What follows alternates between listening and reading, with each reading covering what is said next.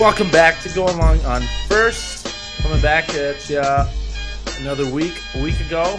Uh, we're a couple of days later this week, so uh, typically we'll jump into each of the preseason each week.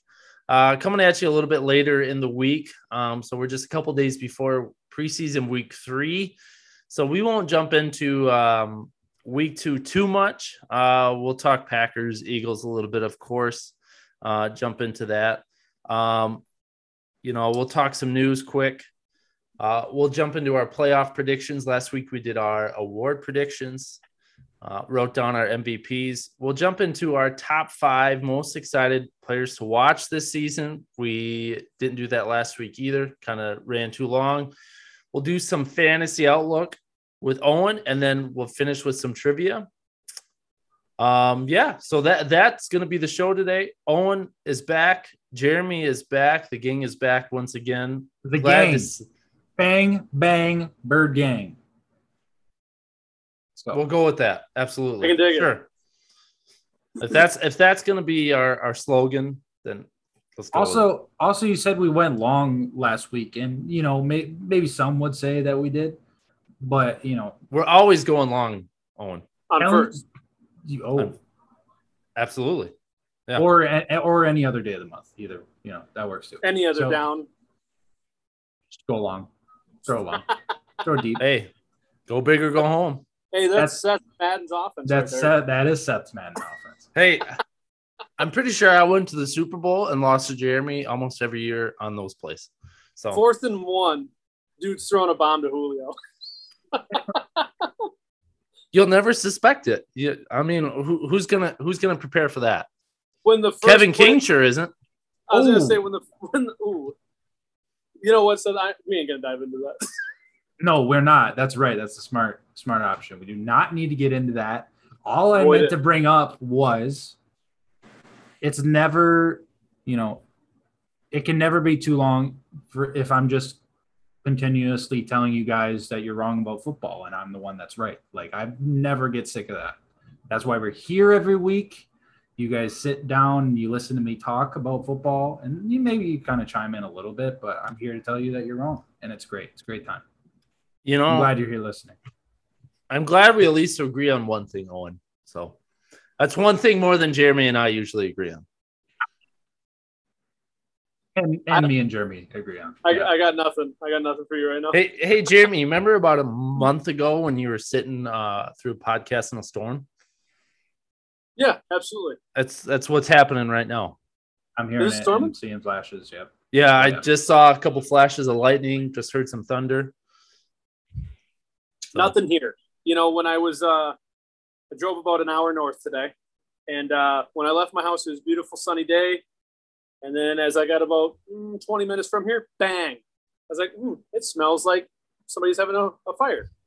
Then I get a little farther north, and I'm about an hour north, and what do you know? It's completely uh, hazed over with with smoke. And then had a little bit of rain, and then as I was coming home, no rain. But it's clear here. But I, I thought we were supposed to get hit with a real thunderstorm, but it must be going just south of us. So Yeah, it's it's hitting here. I mean, it's nothing bad or anything, but just saw some lightning, heard some thunder, reminded me of that um that good night. Garth Brooks song. Absolutely. I have Let no idea what you're roll. talking about, but okay. Let the thunder roll. Ooh. Oh I yeah, thought you okay, were okay. Imagine Dragons song. No, Uh, the lightning, the lightning, Oh, and the thunder. yeah, the I hate dumb- that song. Hate that song. Yeah, I me too. I mean, I it don't played. even know that song. I feel like it's one of those songs that plays on like college game day Saturday morning, like continuously. Yeah, I could it's see like that. every commercial break after Kirk Herbstreit says that uh, Ohio State's going to win it all. They're kind of like a like a little bit of an alternative rock band, right? Uh, not anymore, really. They kind of turned into like a pop group. What I was gonna say, I don't know that song, but I know Garth Brooks. Maybe I need to put on my flannel and my cowboy hat. Yeah, you moved to the right city then, Jim. I think so. Anyways, let's get to some football, huh? Yeah. Speaking of that, I just wanted to mention that I believe this weekend is week zero in college football, which means the first week of meaningful football this weekend. Ground Football zero. that actually matters. It's called it's called week zero, but you got some incredible matchups. You Um, got like Ohio State playing um Florida East Atlantic University Southern kind of thing. Yeah, or maybe something a little more known. I'll get the schedule quick. You know, that's what I always think of with like the first week of college football is these big Division One schools just terrorizing Division Three schools. I They usually pick up agree. Tiny school and just slaughter them seventy something to nothing with their third string. You know, I All for about agree. two million dollars. But the Yep. first, I think the first game of the weekend is Nebraska Illinois, which is a legit, legitimate Big Ten matchup, which never happens weeks. Yeah, what's up with that? I agree. Oh, so Ohio State plays Minnesota. What? Why are we? Uh, their their bye week must be week two. they're they're Bye not bye, doing like a Brad. just a conference schedule, are they? Is that I happening? think it kind of, kind of, sort of, but be different this year, if I remember right. it Scheduling- is. Mhm. Plus, um, it was just announced that. Well, I don't know if it was finalized, but in response to the SEC taking in, and this is you know this is football. It doesn't have to be NFL football all the time, but with the SEC taking in um, Texas and Oklahoma, the Big Ten, the Pac-12, and the ACC, I believe, have kind of formed like an alliance of sorts to have easy non-conference games between all those teams. So the scheduling is going to be wildly mixed up if that happens. Owen, I I hate to break it to you, but I think you're a week off.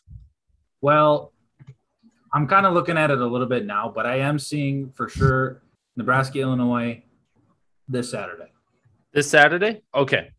We There try to roll with some facts here on this pod. There there are a handful that do definitely start Saturday. Okay. Because I'm I'm looking at this Ohio State, Minnesota play next Thursday. Thursday, yep, which is still pretty close. It is a week away. Hey, I mean, Badgers play Saturday. Ooh, that'll be a good one. I, I guess I didn't realize we were so close. We are there pretty much. Penn State, Wisconsin next Saturday. Yeah, I'm trying to get to a Badger game this year. Oh yeah, But- it's gonna happen. Off topic. Anyways, all right. So NFL news. Not much out there, you know, preseason. I mean, there's going to be some cuts. So I'm sure next week we'll be talking about some surprise veteran cuts, things like that. There's some injury news for the Packers we'll get to in a minute. Uh, but uh, one big news that I thought we'd mention uh, Sony Michel traded to the Rams for a conditional fifth, sixth, fourth round pick. Um, right now it stands as a fifth and a sixth, but as we were talking before we got on here, that um, it's conditional fourth if the Rams get a comp fourth round comp pick for John Johnson, uh, who signed with the Browns. So if they get a compensatory pick for that one, um, that'll go to the Patriots. So most likely will be for a fourth round pick. A guy who was drafted in the first round, what, just three years ago, four years ago, not Four too years long I ago. believe. Um, now traded to the Rams, who obviously lost their top back um, earlier this summer, so they figured they'd be looking for somebody. So I guess how does uh, Michel play into this role? Um, Cam Akers is the guy they lost, right? Correct. Yes. So it'll be him and Henderson. I assume will be the the duo there in. Um, If LA. I had to take a stab at it, I would assume Henderson's going to kind of be the the like the flashy third down back. I would assume, and then uh, Michel, I would assume would kind of be who you're toting out there on on first down and maybe on you know short yardage situations. But they're both kind of they're not terribly different. But Michel's a little probably not as fast and elusive. It might be a really good situation to see Sony Michel really pop off though, because I mean he was solid at Georgia. I mean, he might really turn into something here in, in LA. his first couple years in New England too, he was pretty solid. I think he went back to back 900 yard seasons. Didn't quite hit um, a thousand, but it was pretty close. Um, so you know, his first couple years in New England were pretty solid. Last year, I think he had some injuries, stuff like that. So, guess moving on. Um, Yeah. But yeah, him and Henderson, I think, will be a good duo. I think he'll probably end up. It might take a week or two, but McVay's al- already said like he's about to. He's going to come in and be a quick study and be a big contributor by the time they play Chicago week one. I mean, over three seasons with some injury mix-ins in there, plus being one of three running backs that get heavily used in the New England offense. he still had 2,300 yards and 14 touchdowns over three seasons. So it's like this guy, he's he's definitely worthy of this role and the price that they paid for him. So I'm excited to see it. Well, they got him for I mean pennies on the dollar, honestly. I mean for for what could be like a a top end. I wouldn't say a top five back, but I mean for who could be you know one of the 15 or better starting running backs in the A league. starter. Yeah, he can be Yeah. a starter. Yeah, for sure. He could be you know an every down back. Shit, if he really wanted him to, you know. Right. Hundred percent. I think it'll. Uh, I mean, obviously, only adds to that offense. Um, like I said earlier, I mean, you think they're going to be looking for somebody to replace Akers, and not like he's going to replace the production of Akers, but to bring in something at least to add to that offense for Mister MVP Matthew Stafford, right, Jeremy? Damn right. Precisely. All right. Cool, cool. Um, you know, other other um speaking of injuries, Owen, I think we are week one for Mr. Don't say it. Don't say it. Adoree Jackson. Ah, He is officially on the injury watch list. Um, just just wanted to point that out there that uh, you know, he's um suffered a low ankle sprain and he is now in doubt for week one. So before the even season even started, he's already on the injury list. that's that's so. Look, I mean, it's a it's obviously the joke and the irony of it. Like, I don't know if he's played it down since the first time I mentioned him on this podcast, but we he was probably Been a the- curse. Yeah, pound for pound, the least value added to each time that I mention his name on this podcast, unfortunately. But I mean, it sucks because he got he got moved to the Giants. He's primed for a big time starter role opposite of James Bradberry, who's obviously a great corner in the league. I mean, Um, signed a big contract too. Ugh, dude, that sucks. It really does. So I mean, hopefully he bounces back, gets a gets a starter spot back. Dude's talented as all hell. Plus a great punt returner. Yeah. I mean, he's You got know- talent. The only thing I want to add to this, you know, you mentioning that he's on uh, the injury report, uh, report is that's so Adoree Jackson of him. Yeah, yeah. Also, does that mean It's that really too bad. It's really Does that too mean that Jadeveon Clowney's soon to come? Is that what that means? It's a bad Probably. I, I haven't seen that one yet, but I promise you, when I do see it, I will announce it. For the Browns and Myles Garrett's sake, I hope no. I just really want to see them be something this year. I'm not gonna lie. Yeah, I mean, part part of me does. I mean, you know, we're we're gonna get into our playoff predictions here, so I'm not gonna reveal too much uh, when we get there. Not saying I'm picking the Browns, but um, you know, they're obviously gonna be somewhat of a favorite going into uh, this season with all the playmakers they have. Uh, but one other thing I wanted to touch on uh, before we get into some of the stuff from last week from the Packers uh, and the Eagles is, which surprises me, and we touched on it a little bit too before we got on, is um, Sean McDermott announced that Josh Allen would start on Saturday against the Packers. Um, they didn't. He didn't exactly say how long uh, he would play, but he is going to play, which surprises me because it's the last week of the preseason you don't want to put your quarterback out there. Is it pretty foolish of them? Yes, and wouldn't that be something if he goes out there and has a season-ending injury? Like, wouldn't that be something? But now let me give you a huge what if that would just absolutely embarrass the Chicago Bears. say it, say it. Josh Allen comes out next week. Who knows? Out for the season. Boom, we're rolling in with Mitch Trubisky. What do you know? Mitch Trubisky is very similar skilled to Josh Allen, if not a little bit more accurate of a thrower already at this point in his in his life. Mitch Well, I Trubisky. wouldn't say that, but Okay, let me say. Let me rephrase that. attention. Coming into the Bills, he's more accurate than Allen was coming into the Bills. Yeah, That's how I- three, Okay, yeah. The, Josh Allen three years ago. Obviously, Josh Allen Yep. now is a top three to five quarterback in the league, but I wouldn't I say accuracy wise, but I would still say, yeah, he definitely is. But yeah, similar skill sets. Josh Allen comes in, he's the starter all year long. I don't know, let's say he throws, or Mitch Trubisky, let's say he throws for 30 plus touchdowns and 4,500 yards. Leads the Bills to the Super, uh, not the Super Bowl, I won't go that far. Leads them to the NFC East, AFC East championship and makes the playoffs. Wouldn't that be something? Mitchell Trubisky. I'd love to see it as a Packers fan.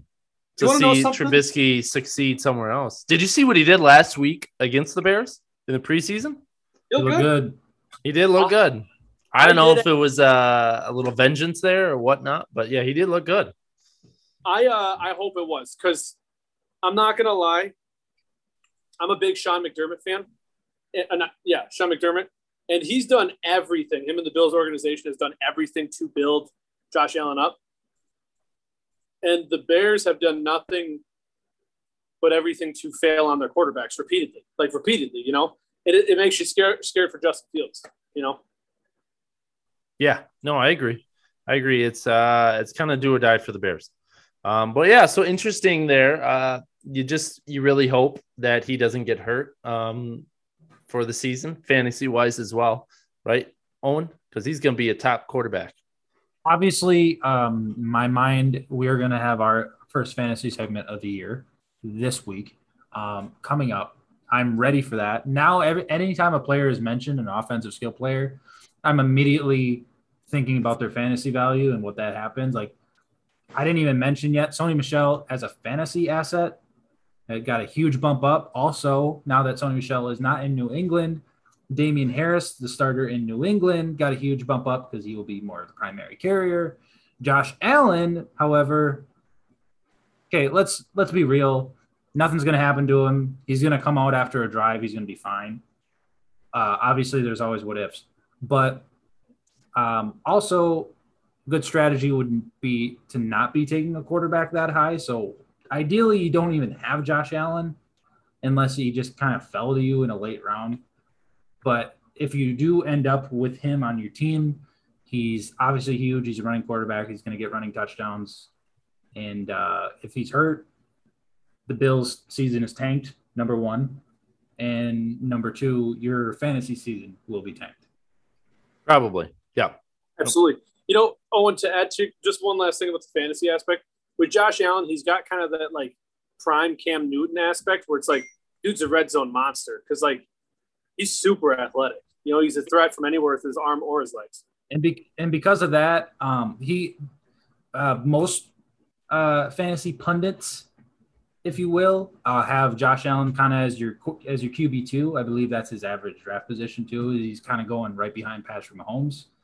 Um, good draft strategy, like I kind of mentioned, is to not is to kind of bank on those later quarterbacks because a lot of people will pay a heavy price to get a Patrick Mahomes, even though like the later quarterbacks, you don't have that much of a drop off like Baker Mayfield, a lot cheaper, not going to score that many less points. But Josh Allen as a running quarterback with running touchdowns that count more than passing touchdowns in fantasy leagues is a great asset. I agree. I go. can't That's wait little for my draft. I have Owen, I have three drafts this year. Cannot Yes. wait. How many wait. mock drafts do you do so far? I've done a couple, not too many. Okay. Done a couple. How about you start going crazy uh, and really nail down that those draft rankings? Just for you, Owen. Just for you. Please do because it's my it's my favorite thing to do. Honestly, I love mock drafting almost more than the actual season itself. But that's just because I'm a psychopath. And again, we'll I will talk about that more in length in It's- about it's- an hour. It's like Jeremy uh, wanting to do a fantasy league, doing a fantasy draft, and then about two weeks into the into the league, he's like, "All right, you want to do another one?" Yeah, start in. Madden. Hey guys, Yeah. we're we're all starting to hit our bye weeks in Madden. Anybody want to do another fantasy league? Yeah, I kind of don't like my Madden team. Can we do another fantasy draft? I think I really have my strategy down. I accidentally drafted all linemen with my first ten picks, all offensive linemen. I have no quarterback. Let's do draft. Accidentally, why'd you do that? what the hell is wrong with you? I just really wanted four good tackles on. Ugh. Good depth. Yeah, I mean, who needs a quarterback? You just stand there all the whole afternoon. Just run the ball. Essentially. But yeah, anyway, exciting. Josh Allen, he'll be fine. Yeah. Take him Not out too as- worried. he shouldn't be playing, but even on top of that, maybe there's some like offensive. There's a new thing that they integrated in the offense. I know Brian Daboll is a very uh, uh, well thought out mind in the offensive playbook. So they're probably trying something out, see what happens in, in with live bullets. Take him out as soon as possible. You would hope so. You would hope so. They're a smart team. So they're going to do what's right. All right. Let's jump into Packers Eagles quickly. Week two last week. Um, what they did a little bit. I was at the game on Saturday. They ended up losing, but it was still a good time. You know, uh, Kurt Benkert looked pretty solid as a, a guy, third string coming in out of nowhere, pretty much.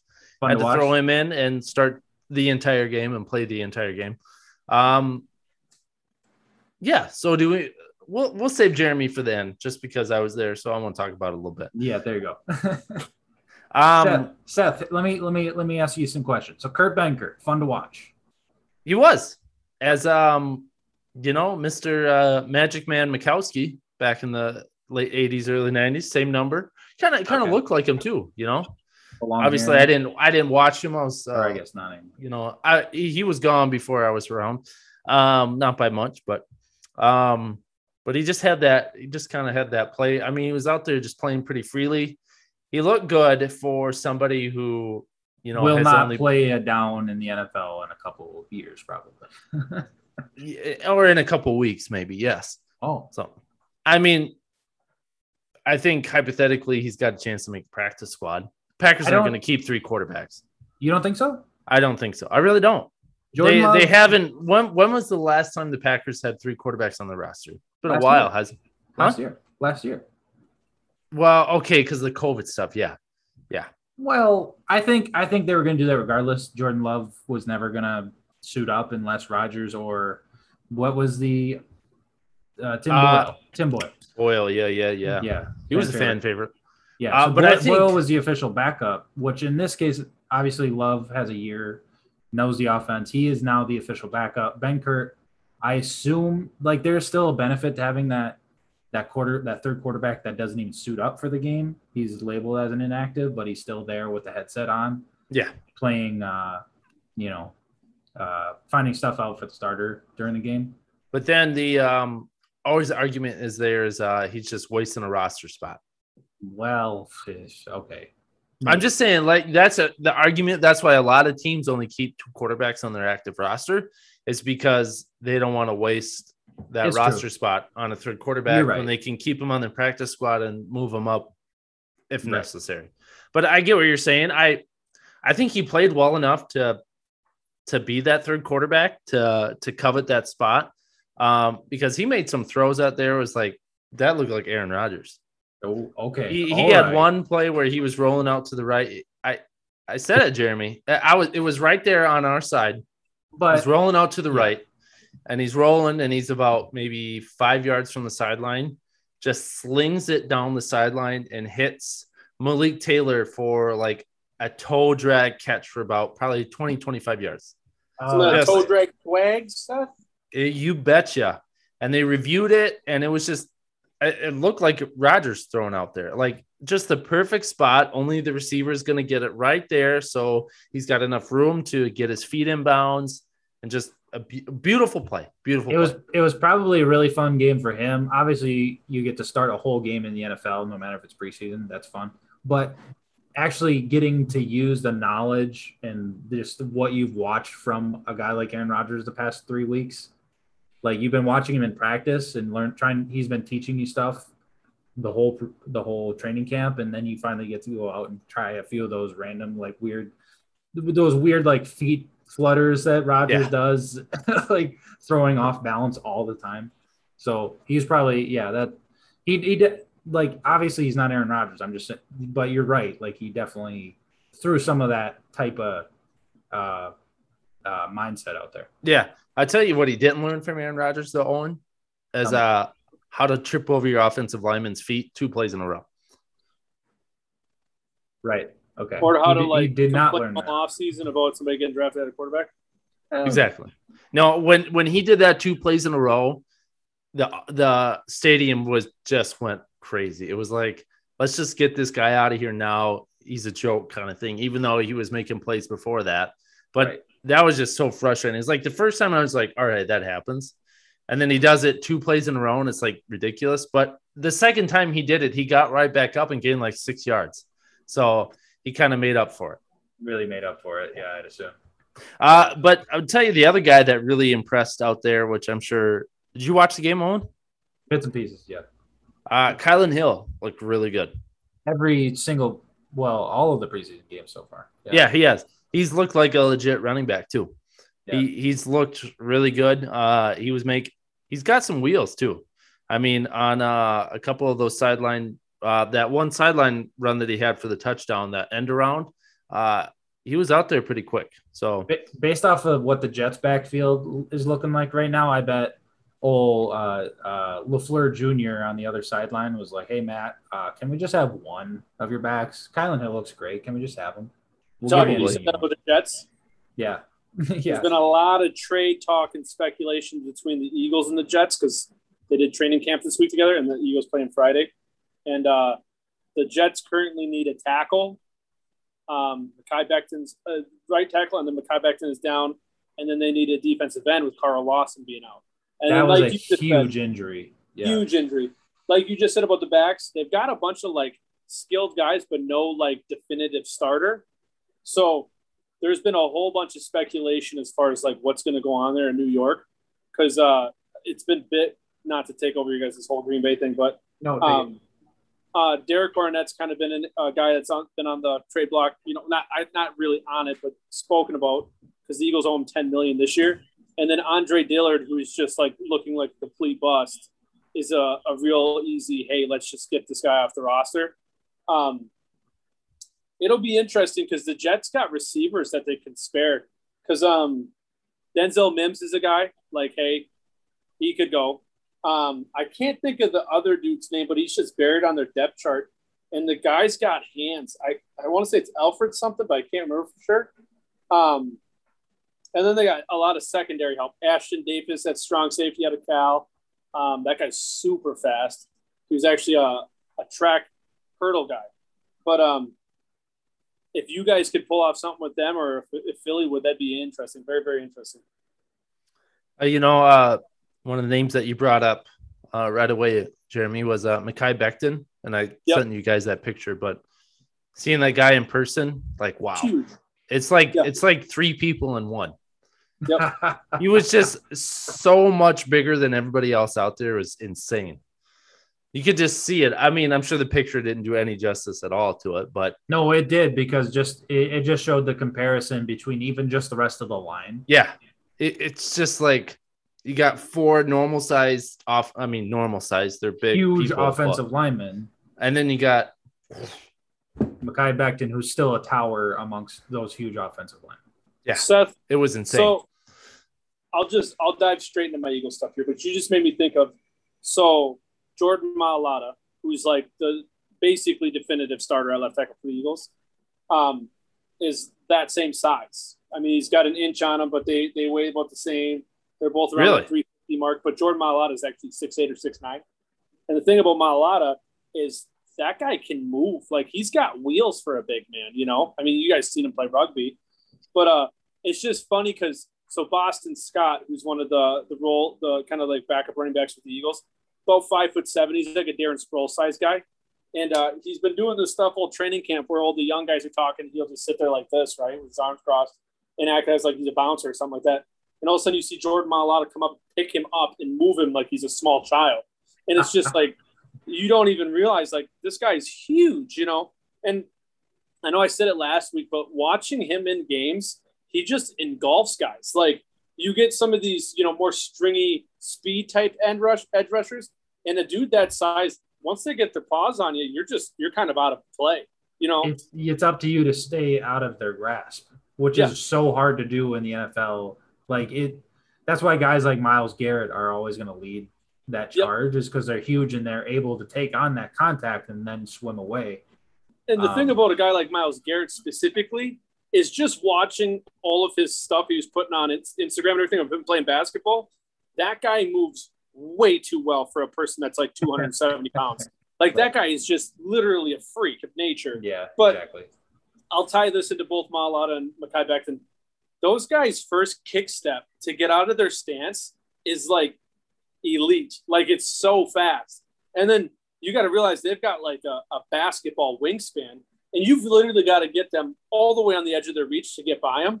But as soon as they get their other hand on you, you're out of the play. You're just totally. It doesn't even really matter who you are at that point because it's like, unless you can Dwight Freeney type spin off that or some just crazy athletic move, these guys are going to engulf you and you're just gone.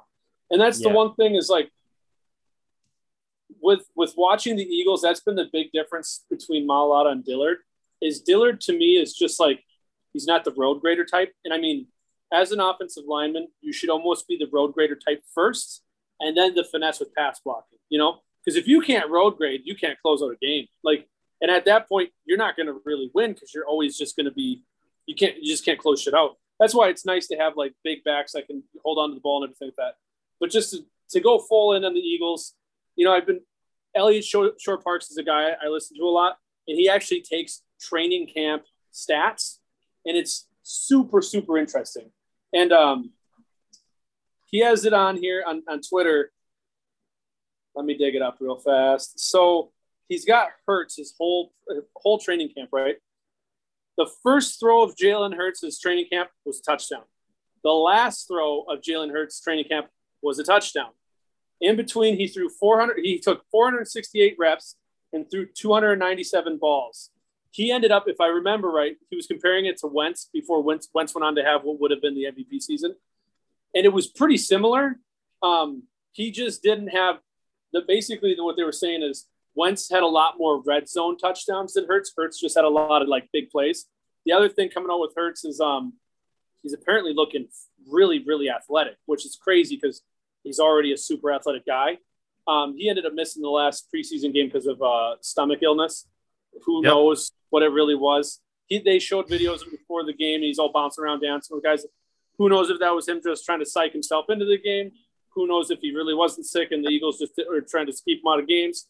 I don't know. Um, Miles Sanders sat the first week, played the second week. There's big question marks about who's going to play this week. I actually seen a statistic trying to pull that up. Last year, the Eagles went into week one of the regular season with seven starters out, week one. This year, they're rolling in with no one hurt other than Rodney McLeod, who's possibly going to miss it because of an injury from last season. But the Eagles are looking to move into this season fully healthy, which, I mean, you got a significant start right there if you've got a fully healthy roster, you know, especially for a young team like this.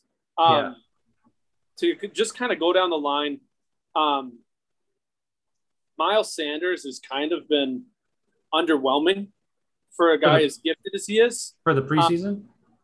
training camp in general. Like he's a super explosive guy. It's just you kind of expect more out of him. I mean, sure.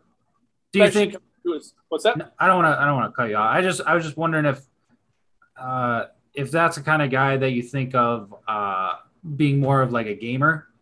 Like, there's a lot of these training camp guys that really shine out, but they're like the bottom of the of the roster, and they're really trying to make that roster spot. Whereas like Miles Sanders, he's a starting. He's the obvious starting running back in that scheme. Yep. Not So that he's what- purposely saving himself, but No, I hear you. I hear you. He has dealt with the injury bug a little bit in his first couple of years. What I will say is, to what you just said, there hasn't really been much talk of any running back in Philly flashing in the in the uh, training camp. Uh, Kenneth Gainwell's got a lot of attention. He's a rookie and he's a hell of a pass catcher. Like the dude could probably just full play wide receiver. Um, uh, on Johnson was getting a lot of attention. He ended up getting hurt. We let him go. The thing about his last game, Jordan Howard literally started the game, or the first preseason game, Jordan Howard literally started the game. Um, he's looking like probably a for sure running back too. We're gonna roll into the season, and like you said, Owen, the thing about a position like running back is, yeah, there's probably just most of these guys are gamers. You know what I mean? Where it's like, hey, you just show up and you just show out. Now especially with the guaranteed money thing and saving yourself and not getting Yeah. run into the ground. he's coming into contract year pretty soon here too. So I mean, it's it's a situation like that, and it's such a pass heavy league, and like yeah, you're not hitting in the training camps and stuff like that, so you're not going to get that much out of like linebackers and uh, running backs. Now, the Eagles' running back rotation looks like it's pretty set in stone to where it's going to be Miles Sanders is your lead back, Howard is kind of your thumper, you know, chew clock guy. Kenneth Gainwell is going to be your utility guy, and then Boston Scott is kind of like RB two, you know, to Miles Sanders. Let me get it. Let me get a little bit of question. Let's relate this to fantasy a little bit. Again, I get my mind racing. So we're talking Miles Sanders, and I want this to be a Miles Sanders centered question. Let me just do a little, uh, little this guy or that guy. But you can do fantasy and then maybe like in real life, like talent wise or whatever you want. So let's go Miles Sanders or David Montgomery. I mean, I would probably go Miles Sanders both. Okay. Yeah. Um, uh, let's let's go. Uh, Chris Carson, Seattle. So there's been a lot of talk about Seattle wanting to run the ball more um, and get back to kind of their Marshawn days. And Chris Carson seems like he's the guy that's always kind of try to be like that. I think Miles Sanders is the better running back, but I would say Chris Carson's probably going to get more usage. But maybe like Sanders probably more explosive, more big play, more touchdowns. Definitely. Oh yeah, I'd yeah. say. No, no, no. That I mean that was kind of Miles Sanders last year. I mean the dude was averaging six yards a carry up until week eight. You know, Okay. What about uh let's go let's go DeAndre Swift. It's a good one. I would Good one. That is a good one. I would probably say I think Sanders is the better back. Here's my thing, dude, and this is going to be some real high praise. Miles Sanders has the ability to be a top five back in the NFL. I have no doubt in my mind. Like he's that talented. He struggles with catching the ball at times. Now, part of that was just Carson Wentz couldn't hit literally the water in the ocean last year. But uh Swift, I mean, really, who else is in Detroit? You know, it's just him. So he'll probably get the well, Fantasy, Jamal- I'd probably yeah, go- yeah, I'd probably. Swift and fantasy. Okay, one more. Let me give you one more. Josh Jacobs, the Um, Raiders. So this is going to be kind of a roundabout answer. Okay. I would go Jacobs fantasy for sure because he's going to get every type of running back touch. He's going to get the ball thrown to him. He's going to get the short yardage, and he's going to get carries one through three and downs everywhere. You know, Josh Jacobs is a more well-rounded back. Miles Sanders is a more big play back. Now, if Miles Sanders comes into his all this year, like I said, it wouldn't surprise me if he leads the NFL in rushing. But the Eagles' offense, I think, is going to be one that's such where you're going to see three running backs touching the ball every single week. Okay. Now let me give you a little backstory here. I out of those, I believe five running backs. I have Miles in my own personal cheat sheet. I have Miles Sanders as the best of those. I'm really taking in your information though, because I have not been tuning into Eagles training camp and beat writers. So obviously this helps. I had this is what I had out of those guys. I had Miles Sanders, DeAndre Swift, Chris Carson, uh, David Montgomery, then Josh Jacobs. You got Josh Jacobs last I did. I'm I'm for weird- fantasy or general? Fantasy for fantasy specifically. And I He'd be one or two okay out of those Of five. those guys. Of those guys, yeah. Okay. All right. All right. I, I'm I'm just pulling in the information. I only it's I have it Miles Sanders just because the explosion and the, the the what he could be and probably should be, but maybe I'm banking too much on that. Um, because I don't know the usage. And then yeah, like DeAndre Swift is like Jamaal Williams is going to be there. He's going to get some meaningful carries, but DeAndre Swift is the guy because they probably won't be able to throw it that much. Um, and then Chris Carson, like if he stays healthy, he's he's just gonna three yard himself with a few touchdowns all the way to the end. Um, yeah, David Montgomery is gonna continue to prove me wrong anytime I speak about him. So I just am sure he's gonna be uh, the same guy where he's just gonna three yard him, three yard me to death. And then Josh Jacobs, I just I don't know what's going on there. Like he had a great, fantastic rookie year, obviously one rookie of the year, and then last year the usage dropped down, the touchdowns dropped down. Um, the pass offense definitely took hold. Like that was the the uh, the emphasis. Like Derek Carr seemed to figure it out. So that again, that was the only reason I asked. It was a nice segue, a little bit. Didn't want to take Yeah, away from the Eagles, but I really like Yeah. that information. I think I would go, in my own opinion, I think I'd go Josh Jacobs, Miles Sanders, Montgomery, and then kind of a coin flip for the last two. That's my 17 through 21 RB rankings right there. So I'll just kind of put a little bow on the Sanders thing. Gainwell's going to get a lot of lot of playing time, um, just because he. I, I always forget the back in New uh, in Indianapolis, the guy that was kind of the pass catcher too. I always forget his damn name. Nyheim Hines. Hines. He's literally that's going to be his role, hundred percent. And it's been more and more apparent every single time that they put him on the field because uh, they split him out wide, everything like that. Jordan Howard is going to be the guy that Jordan Howard just doesn't put the ball on the turf, and then Sanders is going to be the lead back. So it's going to be interesting. Now we're I'll kind of I'm going to stay with the skill positions here. Listening to Chad Johnson talk about DeVonta Smith just fucking gets me going. I'm not gonna lie. So he so first of all, there has been so many big time quotes about him. Chad Johnson was going on and on and on about how crisp his routes were. And that says something to me because Chad Johnson's one of the best route runners in NFL history. Like that dude's got some good feet. And to see him saying that about DeVonta Smith, like, man, that's big. That's real, real big for me. And then uh, I don't remember if it was Nick Sirianni. Yeah, it was Nick Sirianni. He said it's the the most refined he's seen a, a receiver in the NFL this young since Keenan Allen when he was a rookie. That's another big time route runner. And then now DeVonta Smith is probably got better hands than both of those guys, which is big time praise. But just super excited about that. Now, the big talk in Philly's been who's going to be wide receiver two and who's going to be the slot guy. So Jalen Reagor is actually having a very, very good camp as of late. Um, his hands are looking freaking great. He put a couple of New England cornerbacks on posters. He's doing good against New York, New York all over again. Um, Quez Watkins, though, has just been going off all camp. Quez Watkins has been looking like basically the second coming. But then it's like now, guys like Greg Ward, who's been kind of the long term slot guy there, made his way onto the roster and just super reliable guy. Where does he fall into the you know into the roles there? Uh, Fulgham, Travis Fulgham, who went off like a big point of last year until Alshon came back, which has also been a thing that's came up a lot. Um, Fulgham basically quoted that once Alshon came back, that he just went back into his previous role, which is like, man, that's so stupid. That was the Eagles last year, though. But uh, he's kind of been underwhelming all all training camp. But he's the type of guy to kind of go back to the gamer quote. That's what's been coming up because he's not flashy with like athletic ability. He's just a big body with good hands, you know. Um, but then that brings you to like JJ Arcega Whiteside is kind of the same thing, but it's like we also got John Hightower.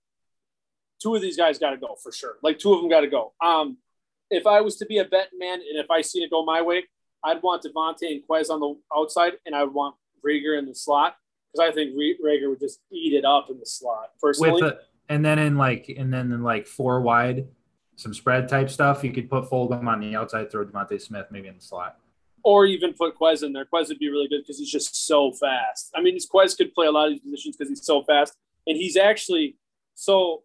I seen a guy, a Philly beat writer, he was talking about Quez in college, and he was Illinois State or what Iowa, wherever he's from. I can't remember for sure, but uh, they've been so blown away this this training camp with how Quez is high pointing the ball, and he's had such strong hands through catches with defenders. And I even went back because this guy was talking about how he was watching his college tape yo, man, his, his he's been like this his whole life. Like the dude's just always been like, and he's just super fast. So I would probably put him on the inside rather than DeVonta Smith, because when you start taking those real thin, small receivers and throwing them on the inside, you got a Will Fuller, and he's just always hurt. You know what I mean? Yeah. You don't take a guy like Will Fuller, Marvin Harrison, you know, Isaac Bruce. You don't put them in the slot. You leave them on the outside where they're not taking the big blows. That's so I just leave them out there. Now, the other big thing is Zach Ertz is not going anywhere apparently. Um, especially now with uh, Tyree Jackson's out for the season. He blew his Achilles, I think it was. Um, Dallas Goedert, tight end one, coming into a contract year. There was a whole bunch of hoopla about how the Eagles were holding off on making that uh, making that signing because they were trying to hold money open for Watson.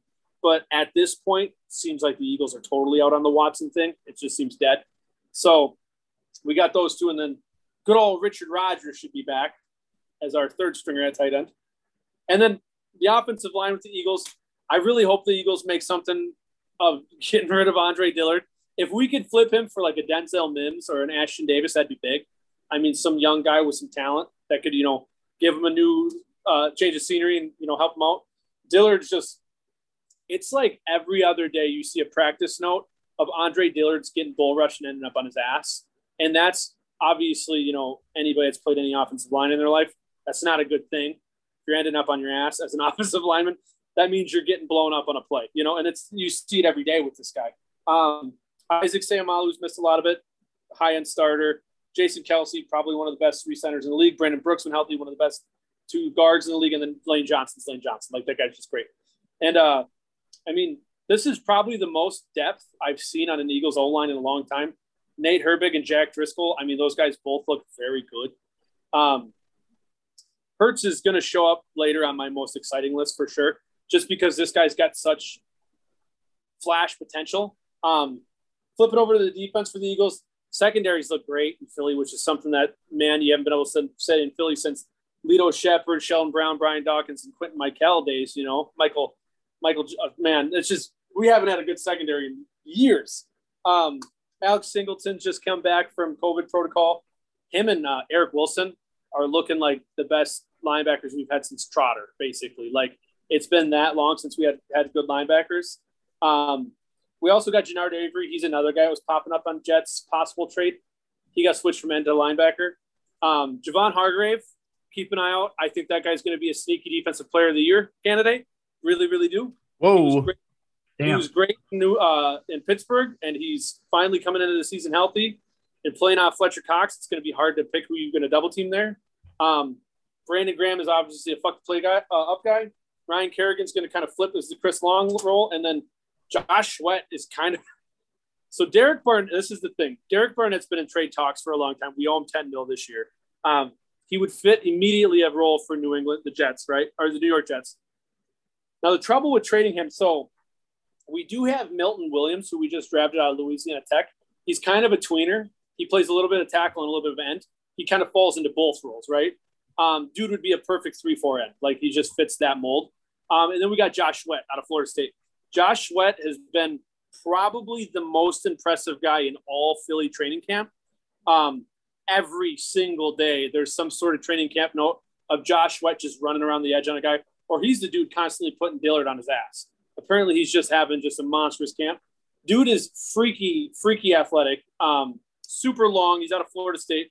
I remember when he came on the draft, his three cone drill and his 10 yard dash, like on the 40, were I think one for all of DNs that year. And he came up with some big names. Now, the trouble with him is he's got some sort of uh, issue with his knee where his cartilage is like blown out and it's just bone on bone. So it's like, how long do you got at this guy? You know, and I think he's only like 25 or 26. He's real young, but Barnett's having a great camp, but Sweat's just kind of blowing it out of the water with everybody. So do you trade Barnett to somewhere like New York and try to get something like a Denzel Mims, like a bigger body receiver or something back? Or do you just roll with both of them? Barnett's owed 10 mil at the end of the year. They came out, I want to say, in the same draft. Um, I don't know. I'm excited. I'm real, real excited for the Eagles defense this year, though. I think it's going to be something big, and I got a lot of a lot of faith in Jonathan Gannon. Well wow. said, Eagles report. In, in I'm, case I'm, in case anybody forgot uh, what this was all about, it's not just purely an Eagles podcast. Oh. Seth, this is uh, isn't this we talk Eagles? Isn't that what we're called? I we talk Eagles and a little Packers, and then we argue the rest of the time. Pretty much. Sometimes we ask each other questions. Sometimes. No, that was good. I mean, yeah, definitely, uh, definitely a good report there. Just for reference, I have uh, DeVonta Smith still in the top 40 receivers. I think that dude's going to be on. The rest of the receiving corps will be the shuffle uh, you, you made the Cupid you know, shuffle. You kind of have your good your good standings on what the the rest of it be, but I think DeVonta Smith is just gonna. He's gonna be a wide receiver one there for sure. Like he's gonna be the guy getting all the targets. Him or Goedert, honestly. So you want to think about him for your, you know, we're looking at what are we 12, 24. We're looking at like round seven, round six. A great flyer to take who could end up being a top 20 receiver in the league right there if uh, Jalen Hurts. It's kind of based on Jalen Hurts's. I was going to say 100 on Hurts. There's a lot of question marks as to why he's a little farther down, but there's a lot of big play potential there. Are you talking about Smith or Hurts? Both. So Hurts, I seen, I seen Hurts, Hurts showed up on. Uh, He was the second to last rated starting quarterback this year. Only behind him was Tyrod Taylor. That's it. I seen that pop up. I think this is high praise, but I really think Hurts has got McNabb type skill set. I mean, the thing about it is he's already more accurate than McNabb. And I mean, if we could get a McNabb type career out of that guy, sign me up. I'd take that right now. I would take that right now. You'll take McNabb, uh, I mean- four NFC championship losses. Seth, what's that? One of them was a win. We went to the Super Bowl one year. All right, you're right. That's right. You're right. Hey, Sorry. How- How Three. many people can say they went to four consecutive NFC championships and then won one? How many people can say that, Seth? Well, the Packers are halfway there, so Hey, don't you talk bad about my. Now that's the greatest quarterback in Philadelphia Eagles history. Hey, I, I'm not dissing on him. I liked McNabb. I mean, he know, was, he was a Randall- fun player to Randall watch. Cunningham, you know, timeout. Cunningham. Jeff Garcia. What the hell are you talking about right now? Love me some Jeff Garcia. Jeff Garcia, you know, he was a great like come in and get you four to six games guy, but uh He What What are you T.O. talking about? He was fun. great in San Francisco. everywhere else besides that, he was four to six games, like I said. yeah, yeah. But I pretty much. remember, Tampa I Bay. remember when he came in for McNabb. There was two years in a row. One year it was AJ Feeley, and then it was, uh, or it might have been a couple years later. Jeff Garcia comes in, and I still remember. It's so ingrained in my head. We come out in the, the black jerseys, Yeah. and Garcia just lit someone up. I can't remember who it was for sure, but he dropped like four or five touchdowns on him. It was just nuts. There's you get you get memories like that. Just like uh, what was it, fourth and twenty seven? You guys remember that? That's been No idea too. what you're talking about. And then McNabb had a big one to Freddie Mitchell against the Cowboys, where he scrambled for like 12 seconds. Man, that, those were those are like the glory days of the The Eagles. days. Nice. All right, Only Owen. thing to take over that is Super Bowl. Just saying. Right. Oh, and real quickly, just jump back to the Packers. One thing I wanted to mention, just because we talked about them last week and how excited we were. Devin Funchess. We didn't. I forgot we didn't slip that in. Big. We didn't. Big time. That I mean, and that's one of J- Jeremy's uh, key guys One my he was thinking boys. about on the Packers. Huge turn of events there. Honestly, I didn't even see what his injury was. All I seen is that he was on the IR. Something about. I, I'm gonna be honest with you. I don't remember either. all literally I went looking for this too, and all I seen was like Devin Funchess season is over. All he'll never uh Is the season Yeah. actually over? Yeah, he put put on. Yeah, he's done. He's done Is for he the up, like- Packers. There's weird IR rules or Hamstring rules. injury. Hamstring.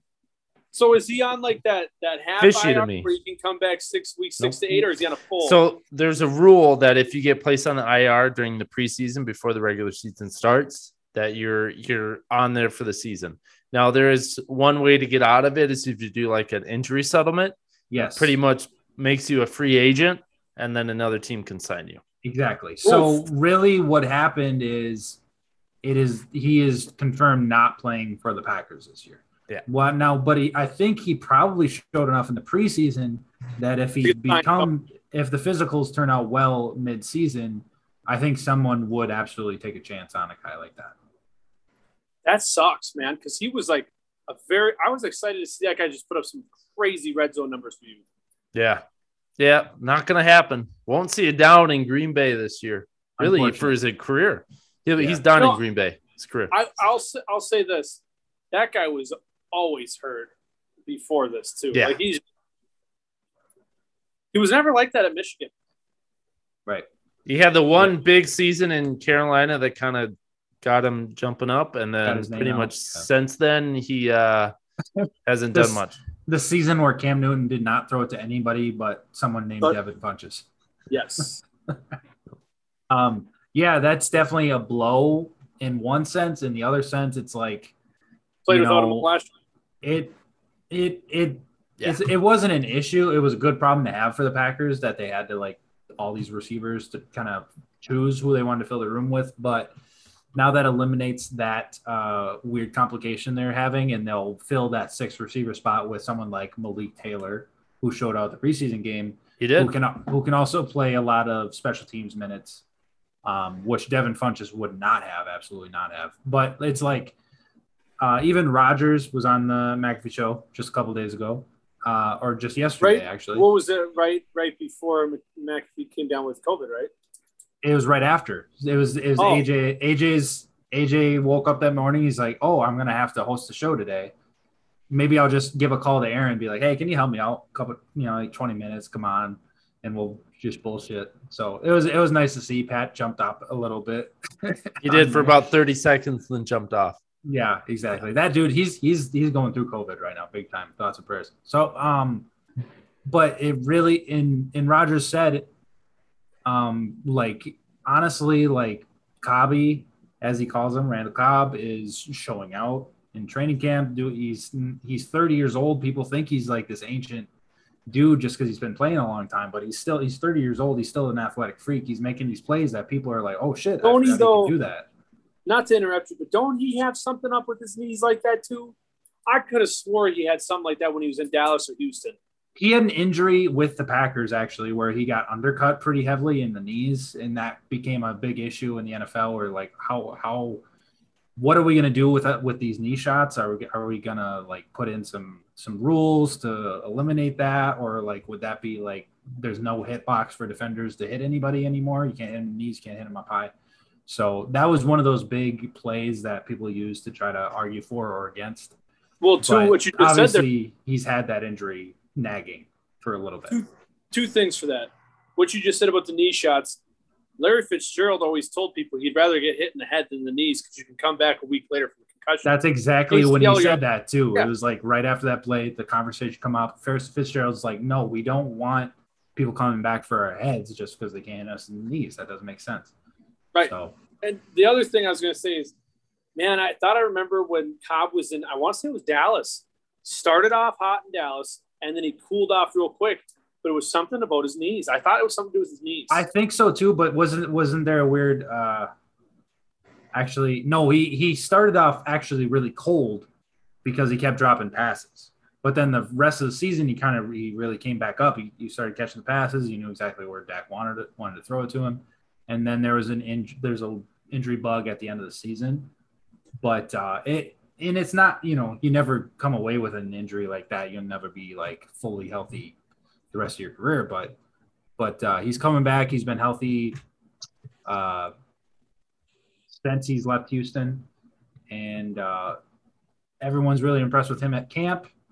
Uh, mm, which Adams, Lazard, Valdes-Scantling, Cobb, Amari Rodgers, all guaranteed roster spots. Malik Taylor probably going to be taking that sixth roster spot with Devin Funchess out. Yep. 100% agree. And I'm kind of excited for that. After watching him on Saturday, uh, Malik Taylor was making some plays too. So, Yeah. I'll be excited for that one. All right. Let's jump into our playoff predictions. Long overdue. Um, just a couple weeks Yeah. before the season starts. Uh, let's run through them pretty quickly. So, give you AFC champion, NFC champion, and then ultimately your Super Bowl prediction winner. I'm gonna mark them just in case we decide to do something with it later. Okay. So we're really mainly picking our top two. Three. Well, I mean two, but then you pick your your The winner division between the two. Okay, all right, all right. I was just making sure we weren't doing the whole going through the whole playoffs. No, we won't. that, we won't. take a little bit. But I will do this quickly. Uh, I'm gonna run through the divisions quickly. What we did over this offseason, the summer. You got it Uh, good. and um, announce who we picked at each division. So AFC West, I'll start there. That's where we started.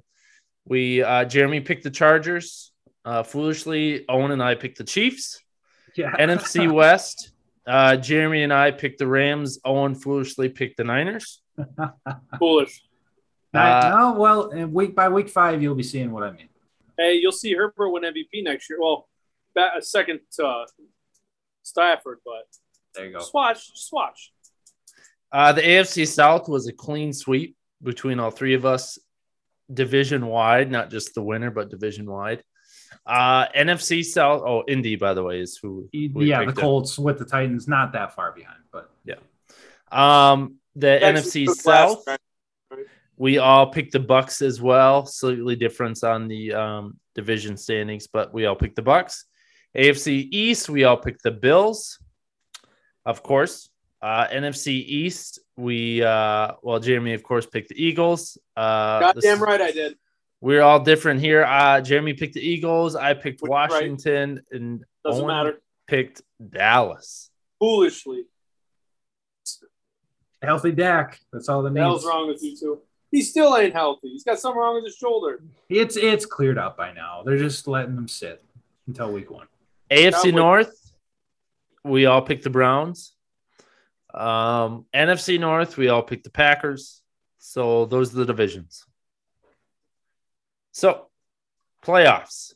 Yeah, you're right, Owen. We're not going to do the entire playoff bracket. Um, we'll just do what matters. So your AFC champ, NFC champ, Super Bowl winner. Who wants to start? I'll go first. There you go. So I think it's more set who's going in the NFC than the AFC. I think it's kind of a three, possibly four horse race in the AFC. Um, Really, I would almost say the opposite, to be honest. I don't know. The Bills, if Herbert has another big year, the Chargers are going to be in it. So you got the Bills, the Chargers, the Chiefs, and why am I forgetting the last team right now? Browns? Browns. There we go. Four. Te- that's a four horse race right there for me. When you look at the NFC, Tampa's got to be the top, and then close is the green team up here right after that. But um, outside of that, I mean, shoot, sets if Big Ben has another big year, uh, Pittsburgh's in it. You know, Yeah, But- true. there's only two teams I look at in the NFC, and I'm like, nah, they're both dangerous. When I look at the AFC, I'm like, shit, there's four teams. Like, there's four legit teams. It would not surprise me if Josh Allen just carries the Bills all the way to the Super Bowl, and it's not going to be really carrying because they got talent all over the place. Um, if Herbert comes in and he just grows, you know, the second second year jump quarterbacks can be huge, and then they come back with Derwin James he- healthy, might show up on my top five list later. Um, he's the best damn safety, if not defender, in the league. Like that guy's crazy. And then you got the Bosa dude. I mean, you got you got dudes all over that defense. You get a big year out of Keenan Allen. Chargers could do some stuff. Obviously, Mahomes and Andy Reid, they do whatever the hell they want, put up 50 a night. And then the Browns, like we said before, if the Browns click this year, they're the best, they're the best roster in the NFL. So it's a four horse race. I'm gonna say Bucs are my NFC pick. Sorry, boys. Um, and then the AFC. Not a that's where- surprise. Not a surprise. hey, the goat plays for the Bucs. But um, as I look at this, I Giannis? just think. So as I sit here and look at the, um, God, the AFC gets me. I, I just got a sneaky suspicion. I don't know why, but I just really think it's going to be the Bills. Like I just I've been on that lately. Like All right. Josh Allen, like just winning MVP, you know, and having that type of season. But Stafford's going to do it anyways. But uh, I'm going to go. So Bills Bucs are your two champs, correct? Is that what you're doing? It's so, hard. it's so damn hard to go against the Chiefs, though. You know what I mean? No, I, I agree. I agree. Let me- Chiefs are let me ask you- obviously, you know. Who wins in a head-to-head? Josh Allen or Pat Mahomes? Yeah. Mahomes. Yeah. I think it's close, but I would say Mahomes still. Who wins in a head-to-head? Sean McDermott or Andy Reid? Andy Reid. Even though they both know each other pretty well. They do. I'm gonna go. All right, I'm gonna go Chiefs Bucs. I, All I got it. I don't want to, but I got it. Yeah, All right. that Chiefs offensive line's gonna gonna help a lot. Oh, absolutely. All right. Hold off on your Super Bowl pick then. Owen, you want to go next? Sure. Detroit, no. I just- Um, how do I want to start this? I'm not going to make it too dramatic. Um,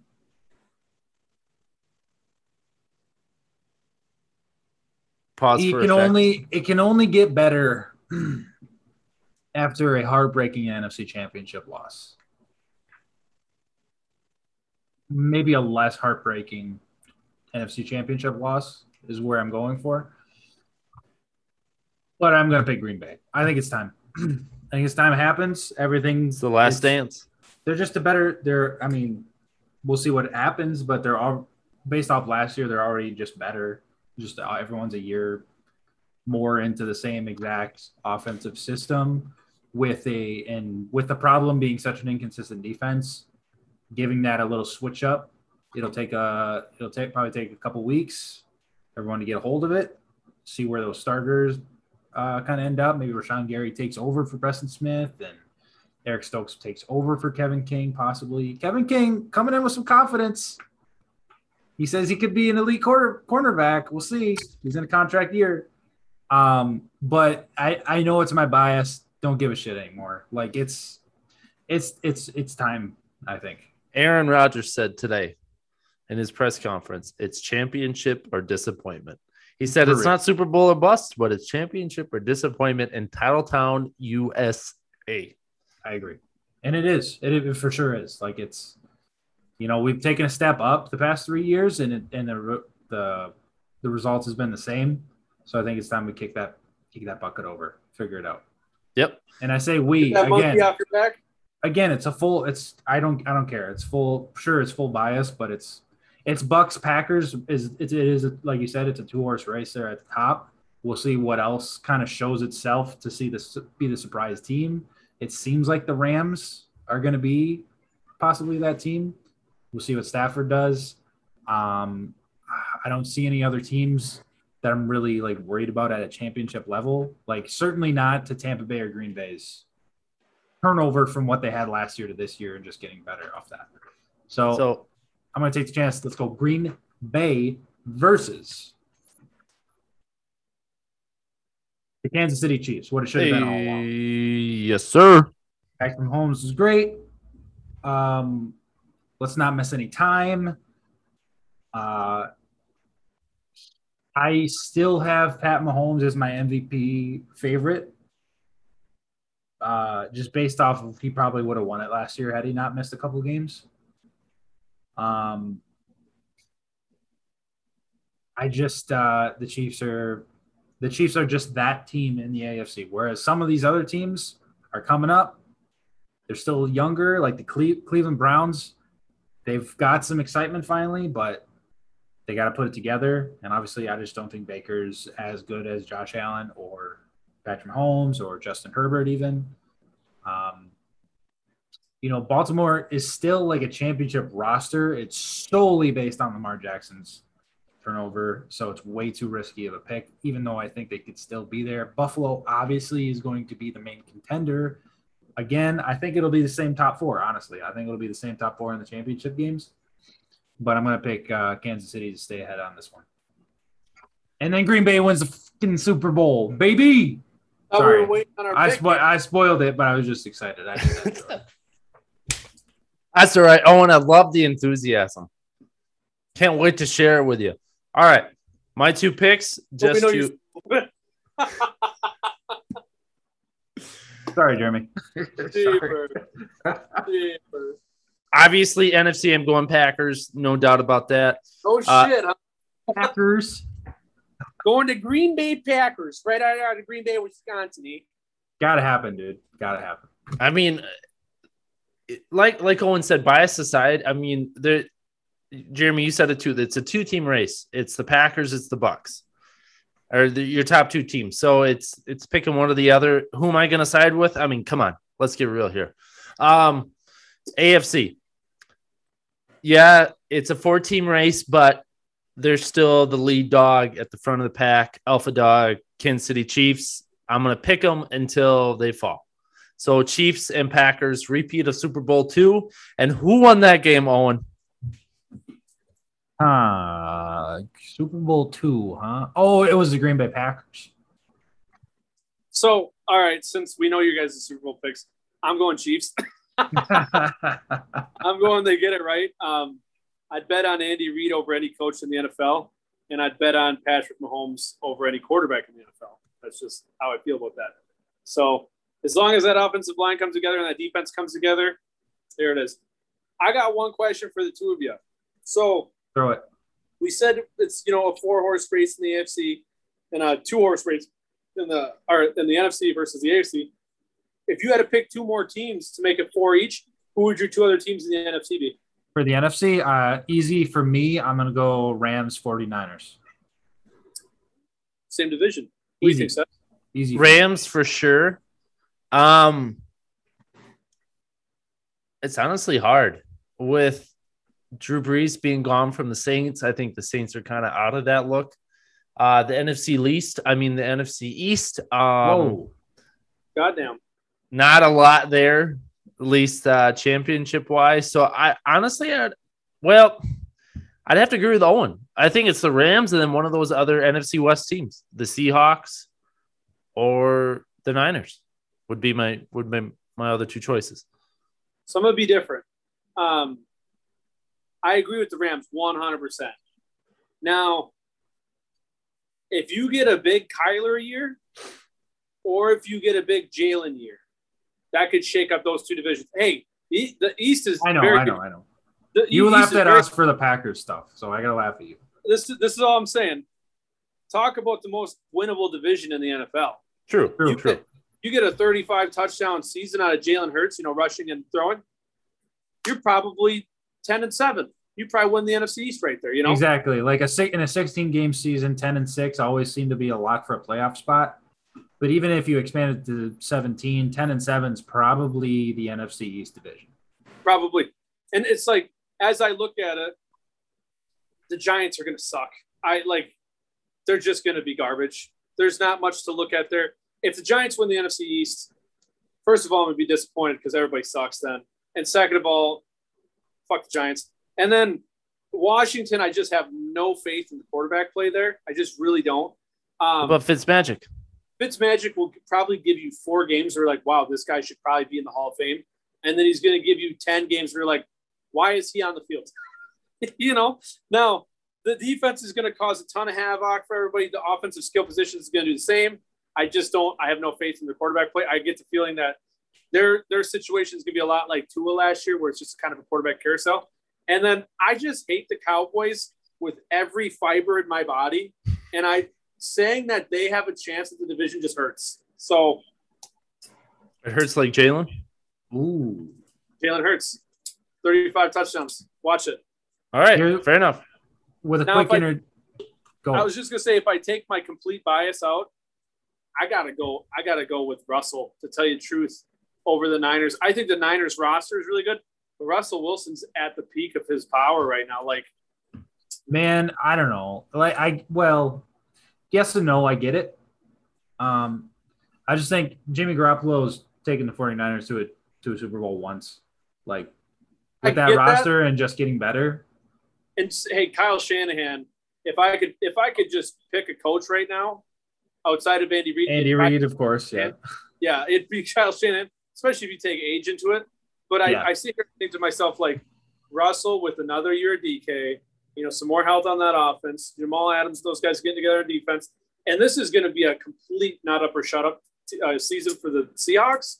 Like, at the end of this year, if the Seahawks do not make the playoffs, one of those two guys has got to go.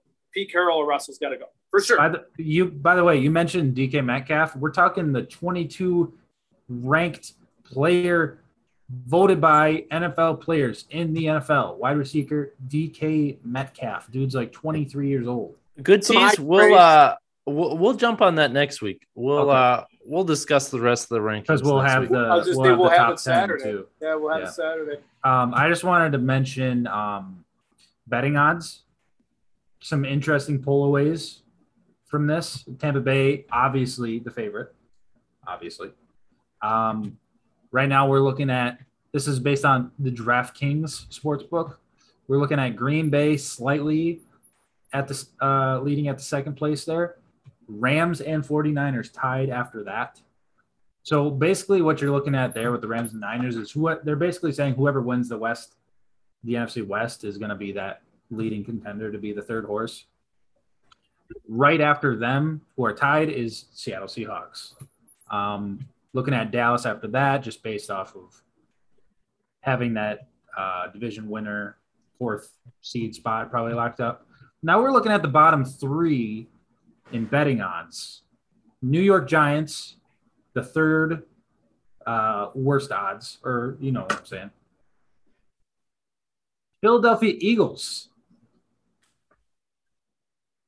second worst, and that's not too much. Hold on, that's not too much of a slight because, well, obvi- so obviously the Detroit Lions are the projected to be the they're worst above team. the in- Eagles. no, they're projected to be the worst team in the NFC, Oh, but by about double the Eagles. So, what happens here, Jeremy, is Philadelphia is at plus five thousand right now, meaning if wait, they're the second or the third worst on this list. second. Second worst. Second worst. So what we're looking at here, Jeremy, you have a lot of confidence, and it's not just biased confidence. I know it's absolutely logical confidence, with a lot of bias in it too, but Ninety percent bias. Yeah. still sure. with some logic into it. What we're looking at for the Eagles at plus five thousand, if you put, uh, there's a potential that, you know, sports betting in Wisconsin is still legalized. You know, midway through this season. Hopefully, that includes mobile betting, which I will take part in. Unfortunately, we're looking at Eagles at plus five thousand. If that happens, and you throw ten dollars on the Philadelphia Eagles to win the NFC Championship, that's an easy five hundred dollars right there. E- quick five hundred buck profit. I would think do that. I would do that. That's Same. great. I do it too. I do it too. Now, not that That's I, what money. not that I like we talked about, not that I project the Eagles to win the division, um, but just based on that betting odds, I would not mind throwing something like five ten bucks on that just to just to see what happens at the end. You know, that's a that's a those are good odds. Boom. That's all I have to say is boom. Well said. All right. Let's jump into our top five. So it's something we kind of teased last week. We're going to do it this week. Top five A and B, of course, players most excited to watch this season. So your top five. Now let's make this quick because we got a few other things to get into before we wrap up the show here. So uh, let's run through these fairly quickly. We don't have to spend a whole lot of time, but just just some people you're excited to see this season, whether they're coming back from injuries or whatever it may be. Um, but yeah, who would like to go first? I'm just gonna say I'm gonna hint at mine. I'm gonna take the cop out here, and mine are all quarterbacks. So for various reasons, but that's what mine is. It's a list of all quarterbacks. So Why don't you go first then? all right, perfect. Can't wait. All right, five B is Mister New York himself, Zach Wilson. Damn. The next one, um, Wow. just because he's in, uh, just because he's in New York, and I, I was a big fan of him um, during this pre-draft process. Became a big fan. Um, liked him more than Trevor Lawrence, to be honest. And now you Um, watched him in person. And I did, and he looked real good too. So A lot of arm- mind you, he was going against going up against backups against the Packers when the Jets were playing a lot of starters with the time. Corey Davis at his disposal. Corey did Corey Davis destroying literally everybody other than Eric Stokes, except a couple times. Eric Stokes made a big play on Corey Davis in the first quarter. But anyways, uh, Seth, so Zach, me- Zach, 'Cause you're going on to you're going on to your next guy, right? yeah, How many guys are rookies? Only the one? only one. Okay. Oh, damn. Okay. Okay. I only have one as well. Yeah, Zach Wilson is my one. I mean, because the Jets are still looking for their quarterback since I don't have a rookie on my list. Joe Namath. Yeah. Come on, man. You got to have one. Just kidding. Have what you want. I don't care. But yeah, so Zach was all right. Number five A, Mr. Tua Tagovailoa himself. Um, this is more. I mean, this, I took all his like some of my favorite players out there, and I was like, hey, I, I would love to see them succeed and play. Uh, I was he was another guy I was a big fan coming out of um, college, Alabama. Um, he's a lefty, so number one, you got to stick with the group. You know, kind of you got to do it. For, Uh, for the listeners out there that don't know, Seth is left-handed. I am. Anybody that's left-handed in the world, he's going to pick them over a righty for sure. You know, I almost put Tim Tebow on this list just because, uh, but I didn't. I, I could be excited to watch him. You know, uh, be an analyst. Anyways, so yeah, Tua. Um, you know, he's kind of battling for his job in Miami right now, really. So, uh, as good as he was in college, um, this is kind of it for him. If he struggles again, they're going to be looking for a new quarterback. So uh, it's a lot on him. And as one of the only left-handed quarterbacks in the league, you betcha, Jeremy, I'm going to be rooting for him. Number four, number four, Mr. Baker Mayfield. Uh, so took this one because, like we've said, pretty much all offseason, this is one of the most talented teams out there. Baker is yet to put a full season together. And with all that talent out there, he's another guy that's kind of got to make it work. Otherwise, they might be looking for something else too. So I almost want to say like Super Bowl or bust for this team or like AFC championship or bust just because of all the talent. And Baker Mayfield's going to be the captain of that ship. So excited to see what he'll be able to do with all his weapons back, Odell back, obviously Landry, and just a plethora of, of weapons and just a stacked team. So that's four. Number three was a rookie last year, got hurt towards the beginning of the season, but looked real good before he got hurt. Mr. Joe Burrow, uh, another Ohio guy. Um, so a lot of young guys, Jeremy, not quite rookies, but close. Joe Burrow, um, I mean, to see what he can do from last year, and and you know, coming off that ACL injury, um, we've talked about it at great lengths too about how that offensive line hasn't really uh, improved much. So we'll see what happens with Burrow, but excited to see what he'll be able to do. Uh, gets Ja'Marr Chase up there. Um, so yeah, yep. Uh, number two, Matt Stafford, future MVP, Matt Stafford.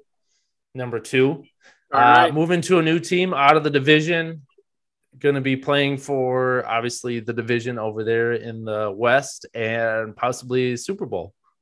Um, so excited to see him. I've always been a Stafford fan. Have felt bad for him in Detroit all those years because they never were able to do anything. Um, but obviously saw him a lot being within the division for all those years. So became a fan of him. Um, so yeah, so rooting for him out there, kind of. I am, except for the Packers. And that leads me to number one. I think we all know where that's going. Mr. AR12, Aaron Rodgers himself. QB1. Uh, obviously, have to be most excited for him because, as we know, Jeremy, it's probably the last dance. So I will be enjoying every second of every down that he plays this year, uh, knowing that potentially this is the last year that he's in a Green Bay uniform. So, most excited, most saddened. I don't know what you want to call it. I mean, probably his his first snap. I'll probably cry a little bit. Maybe half sad, half happy. The home team. oh man, it's a good list. It's a list of some good, exciting quarterbacks out there. Yeah. You want to recap it? Zach Wilson, Tua, Baker, Burrow, Stafford, Rodgers. I can get with.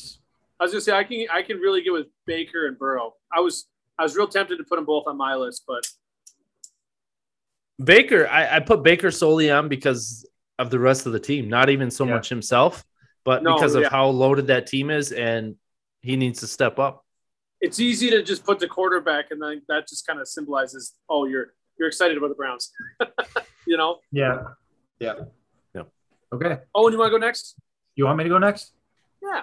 All right. I'm ready for that. I even threw my little fantasy insight as we go through here. My top six players, I went all offense because it's fantasy season. Um, got a lot of defensive players I love, obviously. Myles Garrett, TJ Watt, Aaron Donald, the top three, whatever. Anyway, moving on.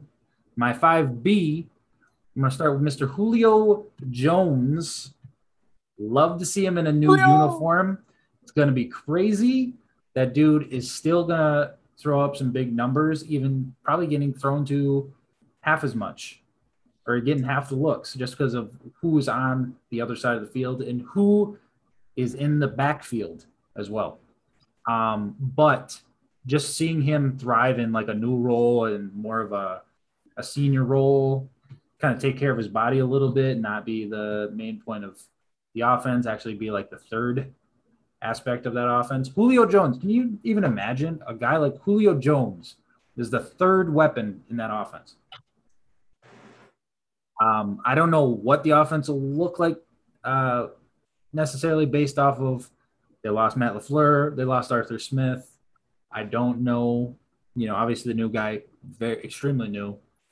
Uh, but it's Julio Jones. Like he's gonna, he's still gonna come out. He's gonna be healthy. He's gonna be running all over the place, tearing dudes up at his size. Like I love watching that guy, and uh, it'll be cool to see him and Julio Jr. on the other side. AJ Brown. Um, also, I have him just based off of my rankings. I'm still tinkering with my fantasy rankings, but here's my little range. I got him as my wide receiver 15 to 20. I'm looking at him in the in round three. He's he's a he's a guy I'd love to have in round three. It, just because he's Julio, though, I think he's kind of getting overdrafted. Again, AJ Brown on the other side, Derrick Henry in the backfield, but still guy I'd like to snipe if people are sleeping on them. So moving on, 5A. Guy coming back from major surgery to his knee, George Kittle, tight end you, the man himself. Uh, what a crazy man he is. Born in Wisconsin. I'll, he, I'll always hold that near and dear to my heart. Any Wisconsin boys, I'm going to be following you.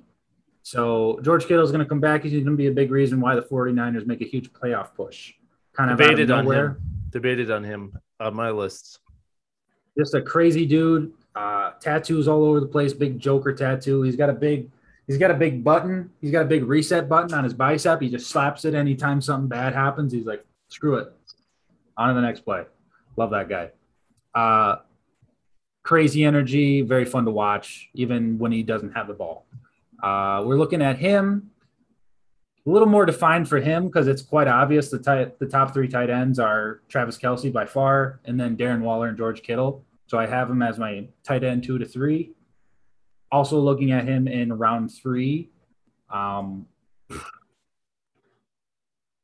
mainly because I it, the tight ends after George Kittle are a little bit riskier so whatever you do, don't overpay. But if there's a tight end there named Travis Kelce, Darren Waller, or George Kittle, you might want to switch over from that. I know Seth is going to want to take Davante Adams at pick seven. You may want to think about drafting Travis Kelce instead, but George Kittle in round three is also a great spot. You, you take a tight end earlier because there's not a lot of depth there, right? Because everyone else, like especially last year, it sucked so much because there was about four tight ends that did did anything week to week, and the rest of them are very very spotty. You go three weeks with two catches, and then all of a sudden they'd have eight catches and two touchdowns like T.J. Hockenson. Yep. So that's what I'm looking at here too. Also looking at Kyle Pitts. Seems obvious that he's probably going to get a lot of market share, but you never know what that offense is going to be. So still take your chance. Um, number four, Odell Beckham Jr., Mr. Seth mentioned him with Baker. Uh, kind of did a blanket pick of the whole Browns roster with Baker there, but that's fine. Uh, Odell specifically for me, mainly to see the connection between him and Baker because they've never figured it out. They're going on their third year together. Uh, Baker just performs well without him on the field for whatever reason. Uh, so if he comes back, everything goes smooth, he's going to be right back to his top form and he'll be wide receiver one in Cleveland. Even if Jarvis is catching more balls, Beckham will have more yards and touchdowns. That's just how he plays the game. So I'm looking at him huge. I think he's being undervalued in fantasy just based off of the production. Again, like I said with Baker, I think they do figure it out. I'm looking at him about wide receiver 20 that's about a round five grade, maybe even a little higher, maybe late round four. I think is a good spot to snipe him. We're getting a little silly now, but it's fine. I love watching the guy play. A little. I love watching him hump the air in his in his practice warm ups. I'm talking about Jameis Winston, QB one in New right. Orleans. Oh, and you're going back to back with two guys that I really, really wanted to put on my list especially Jameis. Jameis MFing Winston. I didn't think that either of you guys would have him. I'd, I'd, I'd love to lay claim to this guy. Uh, look, man, he's he's going to be a starting quarterback. Taysom Hill's garbage. I don't care what Sean Payton does. He's going to figure it out. He's going to know that Taysom Hill doesn't work as a starter. What do you look? What am I looking at? So, not to interrupt you, the last time Jameis Winston started 16 games, he threw for 5,100 yards. Jameis Winston's odds to lead the NFL in passing yards are 65 to 1. That's like I'm I'm getting big on Jameis as the year comes closer. I uh he, he that dude could be in the in the race for offensive player of the year. Like him and Sh- him and uh Mc- whatever the hell the coach's name is down I'm losing Payton. it. But Sean Payton, they could they could be magic let down like those guys could be good. He's just got to give him a chance. I don't know. He keeps banging this Taysom drum, and I think it's time to let that one go. Uh, we all, and it's not that we're necessarily writing the Saints off, but we're certainly not talking about them like maybe we should. Uh, sure, they lost Drew Brees, who was obviously the biggest, almost probably the biggest letdown on their playoff team last year. Um, they lost, you know, Trey Hendrickson, and who was a big contributor, but and then they lost Emmanuel Sanders, who like he was just he was just a body catching balls. They didn't really have anyone better, but I don't think he's that great either. Um, so, but that's still a playoff roster. Outside of that, they still got great linemen on both sides. They still got uh, Michael Thomas coming back from. He, he's he is bound to prove the front office wrong, and hopefully he can get out of there on a free agent contract. But um, he's he he's going to want to perform for Jameis, and I think not only if if Jameis performs well, that'll completely unlock Michael Thomas as a full top receiver in the league again, not just captain slant. So I'm looking at Jameis Winston, a nice if you're going the route like I think you should, and not picking the quarterback in the top like I don't know seven rounds. Load up on running backs and receivers, and hopefully a tight end by that point. Jameis Winston in round eight is huge, I think, and I don't think he's going to go. Uh, that might be a little overpriced for what his average draft position is, but that's just a good flyer for me to take. I would love to take because I could still get like someone like Tua, who is definitely going to be a starter and be at least average, uh, even if Jameis doesn't hit. So I'd love to take a chance on someone like Jameis. Number two, the key to the Pittsburgh offense is not named Big Ben. His name is Najee Harris. Hey, all right. There's your one rookie, huh? My one rookie. Dude's a beast, dude. I, I don't care what you think. That guy is going to get so much opportunity, so many carries. He can block, he can catch passes out of the backfield. I hope they use that ability of his. Dude's a monster.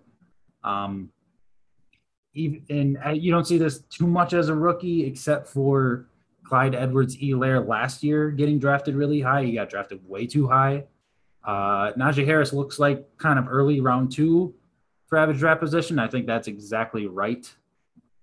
And uh, it's exactly where I would pick him too if, if I'm if I'm sitting there at the turn of round two, definitely taking a good look at Najee Harris. Maybe maybe more realistically running back 10. But um that's a guy I really like. This guy really likes South. Hey, I I get it. I get it. Um, as Jeremy's having some difficulties over there, but yes, Najee Harris, round two, dude's a baller, dude's a beast. Pick him up in your fantasy team. He's going to carry the Steelers to wild card, uh, the third wild card spot. I promise you that. That is my stone cold lock of the century. I take That's that a bet. bold prediction. I think it's happening. I don't know what the Ravens are going to do, but I'm I'm I, I I'm loving the Steelers. Not about not a lot of people are loving the Steelers. I'm loving the Steelers. Not in a take the division spot, but I'm definitely loving the Steelers. Did you did you say who number one was? Yep. No, because my number one was already mentioned. It's Joe Burrow. I love that guy. Joe Burrow, super fun to watch. He's going to be the future of the league. He's going to be better than Trevor Lawrence. People are kind of talking over his head. He had a big leg injury. Obviously, that sucks.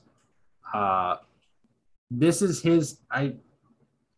This is kind of like his Andrew Luck year. Andrew Luck went off, and despite not having an offensive line, Now, I don't think he carries the Bengals to any postseason hopes because that division is kind of. I think that division is going to be great, even though there's some disappointing factors of it. But uh, I don't think the Bengals are going to be as bad as a lot of people think. I think Zac Taylor is actually still pr- a pretty good coach. I wish the front office would take more chances, but in Cincinnati, they just don't do anything like that.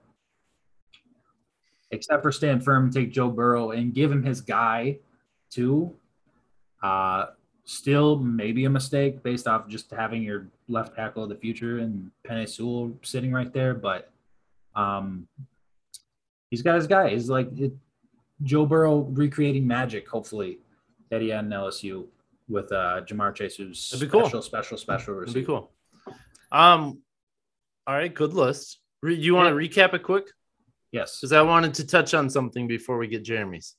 yes, sounds good. Uh, we're going Julio, George Kittle, ODB, Odell Beckham, uh, famous Jameis Winston, eating W's left and right. We're gonna go Najee Harris carrying the crippled Steelers, and uh, Joey Burrow. Joey Burrow. All right. I like it. I like it. All right. Do we so you know, we're, we'll get Jeremy's list here in a minute. Um but do we want to jump into your fantasy point here real quick? You kind of teased it throughout this whole I keep bringing it up. I'm sorry. I'm segment. So no, that's fine. That's all right. Because you know we- still got a couple other things to do. So I didn't know if you wanted to just kind of talk about, but what the fantasy is going to look like. Um, speak of the devil here, but oh, um, Jeremy's back. but but before we get Jeremy's list, or Jeremy, you want to hop on it quick and then we'll move on. I'm ready. I had a dog had a shit emergency. So nice. long long story short, oh, you want to just give me a recap of your list real fast? Yep, I did for the podcast listeners, but I will absolutely do for you again uh, because you missed a couple. So I'm going Julio, I'm going George Kittle, I'm going Odell Beckham Jr., Jameis Winston. I think you walked away is when I said Najee Harris. Love that dude. He's going to be huge. And my number one is Joe Burrow. I love watching that guy play. He's-. He's going to be running for his life. I totally understand that. Again, just to recap what I said, just like it's a, it's a, in my opinion, I think it's a secretly stacked division. Um, I think both the Steelers and the Ravens and the Bengals are gonna are gonna uh, prove a lot of people wrong. It'll be a huge uh, infighting in that division, the the old black and blue days. But I think Joe Burrow, even if he's running for his life, it's his chance to prove it's his Andrew Luck year. He's going to be playing as long as that connection to Ja'Marr Chase is happening. They're gonna start. They're gonna they're gonna force his hand. They gotta get him some protection after that. So I'm gonna. I like your list too. I like both these lists so far. Oh, and I really like your one through four. I I so badly. I had Odell and Jameis both written down here, and Burrow. I have all three of those guys written down. I have my short list over here. Now, none of us overlapped on uh, even a single player. Nice. I'll tell you Really? that's good. Wow. That's okay. good. None of us overlapped on a single Well, player. I think Seth and I did Joe Burrow. I think that was it. Oh, did you have Burrow? Oh, my bad. So okay, we overlapped on one guy. So that'll take me into my list. So just give some insight. I have three quarterbacks, two defenders. So coming in at six. So I've got my guy and then my reason for why I'm here Yep. on my list. Number six, Kyler Murray. Okay. 30 year quarterback. It's all coming together, not only for that offense, but for the Arizona Cardinals in general. Adding Watt, adding AJ Green, another year with Hopkins. You know, you're, you're bringing in uh, Conner for the running back, a little bit more continuity for the offense and the defense, and the offensive line, especially. All they're really missing is like a true tight end one. Um, and this team could really take another step. And it's all on the back of Kyler Murray. Uh, and talk about just as far as like dude's got the arm to make every throw in the NFL. The dude's got, I mean, he's cat like quick. I would love to see a, a foot race between him and Lamar to see who's actually truly faster. Because Lamar's more of like a, a explosive smooth, but Kyler Murray's like, dude, that guy's like trying to catch a rabbit in a field. Like he's Yeah, that it's quick. it's literally a gazelle versus a rabbit, but they're running Yeah. the same speed. oh yeah, it's just his movements are just so choppy. He looks it looks like a little pee wee kid because of his helmet Yeah. too. Yeah. But I mean, when you add on like he don't really make bad mistakes. Like he don't really make. He's not known for mistakes, and he's just got arm talent for days. And then it's like give him his third year. I think it's going to be a big jump for Kyler. I think Hopkins and him are going to take another leap.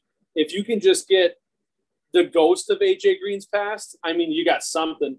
No one really knows what's going on with Fitzgerald. I would take Fitzgerald back just to have you know a guy underneath, and then he's still got Christian. Kirk. Yeah. He's still got you know Top line you guy. got yeah. I mean, weapons everywhere for Kyler. And I mean, Kyler's another guy like Lamar where it's like, hey, he could run for a thousand. Like he really could do it. Um, Kyler Murray, I mean, can't be a forgotten man. Um, that takes me to five. Myles Garrett. This is his first. We all hit the Browns. we all hit the Browns for different reasons, but we all hit the Browns. Yep. Myles Garrett, this is his first year where he's got a true guy on the other side from him, pass rushing. That's a real threat. Now, Clowney's not known for, you know, sacks, but he's a true, is true fuck the playoff guy. And I mean, when you put Myles Garrett, Garrett on the other side of that, you got problems you got to have bookends that can just cover stuff up. You've got defenders, they're going to come back fairly healthy. You got Ward back there. You got Greedy Williams back there. You got Johnson back there. I mean, you got guys all over the defensive backfield. And I think this is going to be the best year as far as for Myles Garrett to have a Defensive Player of the Year award as far as like his career so far. This is his best chance so far. So Myles Garrett comes in at five. Here's my bias pick. Jalen Hurts is my number four. Total boomer bust potential, but year two quarterback, this is where you usually see the biggest jump. Um, I put him above Kyler for the simple fact that when they played the Cardinals last year, He's on your I- team. that too. But I didn't put him at one. I didn't put Right. him at one. No, you're right. You're right. When they played each other last year, Hurts not only looked like he belonged on the field as an NFL quarterback, but he outplayed Kyler with less. So I, for everything I've said on every pod in the last three months, Jalen Hurts has got everything you want to be an NFL quarterback. It's just refining his accuracy, which so far this preseason, he's had a couple big throws on just a rope. He looks more explosive as ever as a runner. He's making better decisions as a quarterback. And every single year, that guy's arm gets better. From his days at Oklahoma, where it was like, hey, he's just a running back playing quarterback, to uh, at Alabama, to going to Oklahoma looking as like a Heisman. Right. Last year in the Eagles, he was definitely a better thrower of the football than Carson. Like it was not even a question last year. Right. And then now, all training camp long, he gets better every year. And if there's one NFL athlete that I would bet my damn whole year salary on that he's going to work, it's Jalen Hurts. That dude goes in and he works every day and he gets better every day. I'm I'm big on Hurts. Like I, I compared him to kind of McNabb. He's got a similar skill set, but I think not that McNabb was known as like not being a hard worker, but Jalen Hurts, you don't see a harder working guy, and it, he's he's the, the veterans and the Eagles are gravitating him and everything. I just year two is going to be a big year for Jalen Hurts. Number three, so these last three guys are just three of my like favorite players in the in the league out there. Um, this is this guy is probably my favorite of the three. So three, Derwin James. Yep. I really think Good he's pick. The best, I think he's the best defender in the NFL. Like I really do.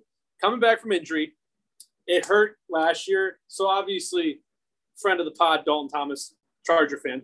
You know, Los Oh. Angeles Charger fan.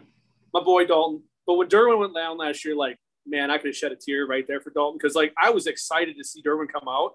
Um, back from injury, and it's just so fun when you watch this guy in training camp, and it was last year too and he's one-on-one man covering Keenan Allen, and he is with him stride for stride, and he is glued on him. And this guy's running around at 235 pounds, like, and he can he can hit like a linebacker. He can. He's everything everybody says Jamal Adams is. He actually isn't. Ah, yeah. Yeah, you're right. we have we've got a couple weeks without some real Jamal Adams hate, but Derwin James is everything that that guy in the world thinks he is. Derwin James is that and some more. I Right. just he's going to be this whole Charger defense coming together. He is going to be the key cog of that. I am very very excited to see him play some football. Number two, Owen, you mentioned Julio Jones, I did. the man replacing him in ATL in the ATL. Calvin Ridley. All right. I don't know yeah. who they fair. were. Really? I'm who they surprised it's not Pitts. you know, Seth, I wanted to go Pitts, but Calvin Ridley, man, he's actually done it in the NFL. And I've been watching the Falcons training camps like very closely. I don't remember who it was, but I think it was Stephon Gilmore. Oh no, no, it was Byron Jones. They were going against Yes, the Dolphins. yes, it was. You see him put that man in just a, a spin cycle? Like Now, yeah, there was one. There was one part of about it where he was run like he he ran literally like a six second route, which was like it feels unrealistic in the NFL. But it's the fact that it's training camp. It was a one on one.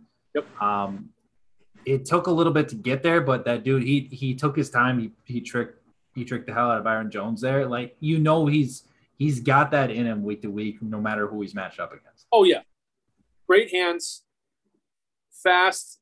I mean, electric with the ball in his hands, and now he's proving to be just like one of the best route runners out there. You give him a, a good deep thrower and a good accurate quarterback that's seen it all, Matt Ryan.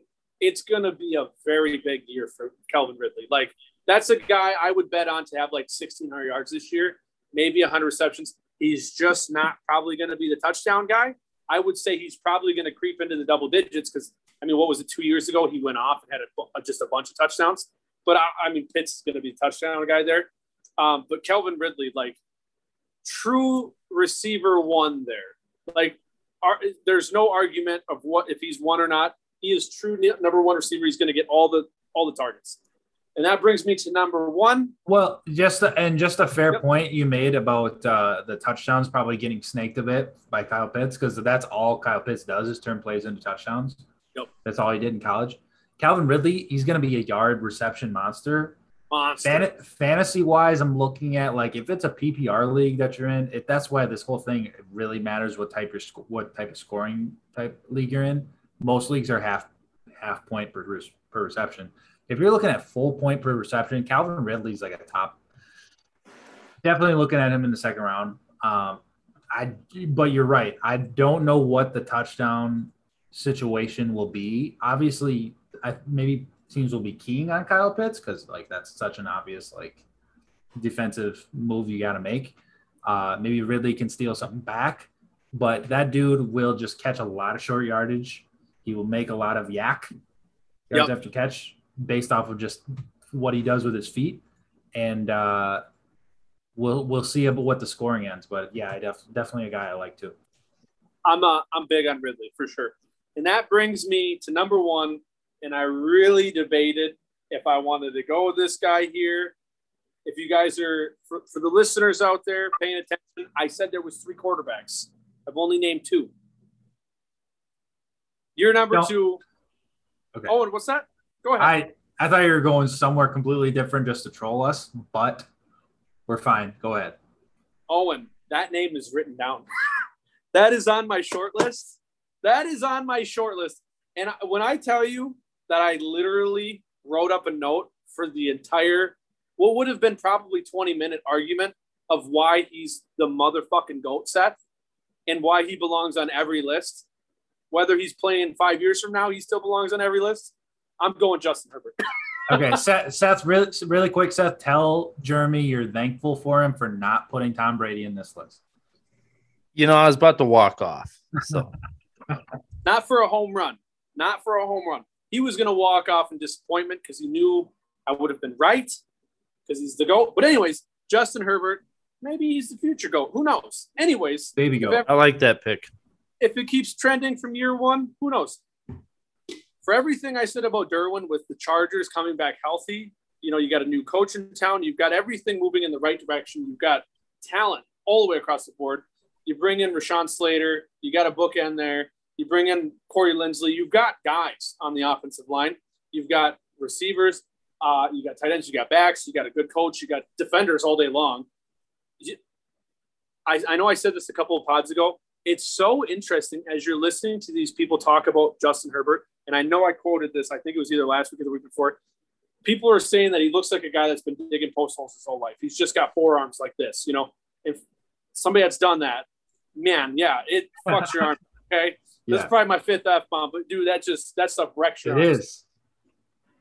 I can't help it. Justin I know, Herbert, know. though, I, I, especially with an added game, this guy could go off for 5,000 yards this year. I like, if you see a stat line of Justin Herbert's got 5,100 yards, 42 touchdowns, eight picks. And then the Chargers win the West. They go 14 and three. I'm not surprised at all. And then I'd be like, I'm sorry, Matt Stafford. I thought you were going to win MVP. This, this dude's the second coming to Dan Marino. Like he's just a freak, you know. I just nothing will surprise me with this guy. The sky's the absolute limit. If we're if we're turning around and we're going, hey, the best two quarterbacks in the NFL both reside in the AFC West in the next year, no one's going to be surprised. The dude looks like a freak. He's got all the intangible. He's got a great, I mean, Mike Williams there as well, big, high target, deep ball guy. I mean, you've got you've got dudes on San uh, San Diego, wow, on LA. Like LA is going to have some fun football this year because you got two MVP caliber quarterbacks probably this year. You know, both of them yeah. got huge arms. Both of them got targets to throw the ball to. Both of them are looking to have good coaches. We'll see what happens with the Chargers. But uh, I mean, Justin Herbert. I mean, usually you see the big step in year two. I, this could be a huge year for him. I'm excited. I agree. All right. Recap that real quick. Year three, QB one and AZ, Kyler Murray. At six, five is Myles Garrett, Cleveland Browns. Four, my guy, Jalen Hurts. QB one, Jalen Hurts. At three, coming in, Derwin James. Two of my my Chargers on this list. Number two, Calvin Ridley, first year at wide receiver one. And wrapping it up at the number one spot, numero uno, Justin Herbert. All right. I like it a lot. Justin Herbert's a good one. I didn't think about him too much, but I should have more because uh, he's an exciting young guy. All right. He's the best of the second year quarterbacks. You think so, eh? I'm saying that, and I got a second year quarterback on my team. Wow. Yes. And I'm, show him some love, Owen. Give him the love. All right, Owen, let's move on to some fantasy news. Like I said, we kind of been teasing it all, all show so far. I don't know how much more you want to get into it, but what what what are we looking like for fantasy this year? I know you've been doing your research all off season, prepping for this, getting ready, just so we can do this. Honestly, like I just, you know, I just got a new job two weeks ago. It's been consuming my life uh, just in my thought processes. But boy, do I ever put time away for fantasy football draft prep. Favorite time of the year where I hope all you listeners have a league out there because there's nothing like it to keep you involved in every game going on in the NFL and not just your one team that you like to follow, which uh, obviously I have my one team that I like to follow. Jeremy has his one team that he likes to follow, named the uh, Green Bay Packers too. But other than that, what? all right, right, right. What better reason to go order the NFL Red Zone channel? Have eight games playing on a noon Sunday, and just being able to be tuned into all of them. Uh, maybe your sports betting too. Obviously, I would be doing that if it was legal in Wisconsin as well. Right now, all my attention goes to fantasy. I'm watching every player. I'm watching every big offensive snap that comes on the red zone channel. I, sometimes I sacrifice pay for Sunday ticket because I'm a psychopath, like I said. But I love just staying tuned in. And if you're listening to this podcast, you probably love staying tuned in too. So this is a great way to keep you engaged. I've been talking about specific players this whole podcast. Just little tips, little throw ins. I'm just going to continue to do that throughout the year.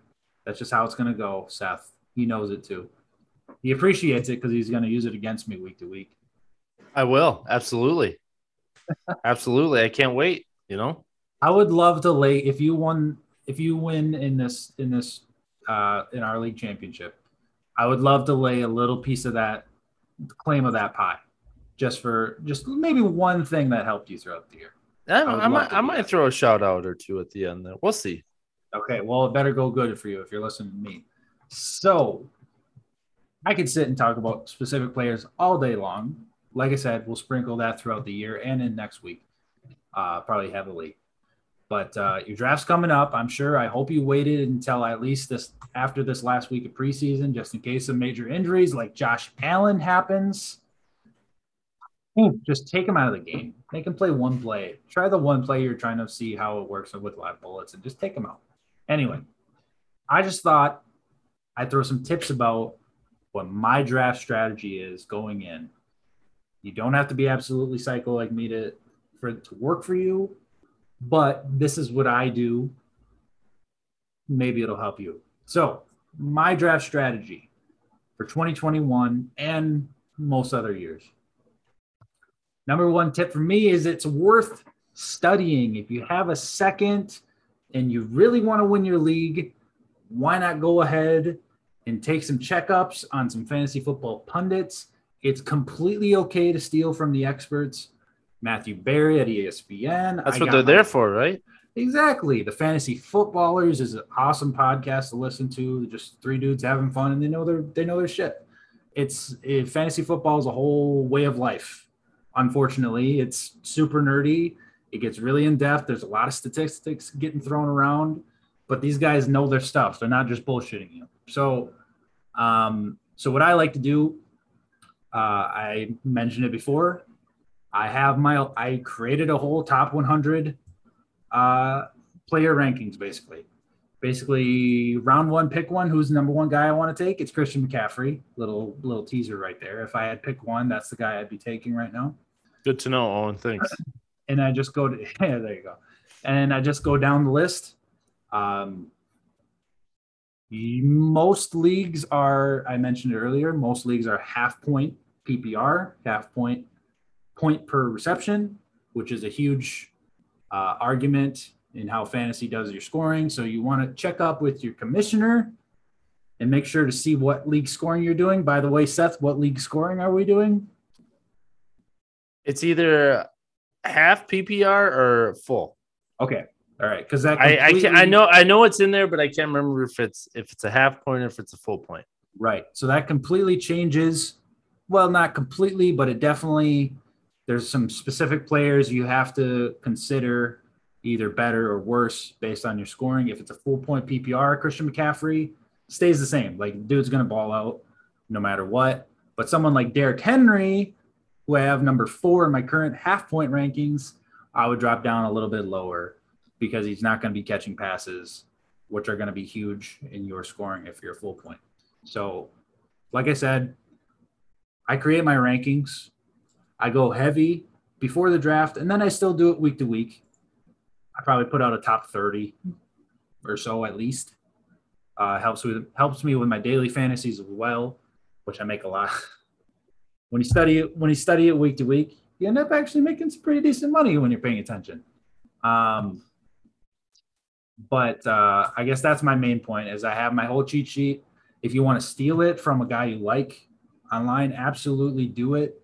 It's worth it. Jeff Ratcliffe at uh, FTN Fantasy is a great choice. He's one of my favorites. Matthew Berry, like I said, the fantasy footballers.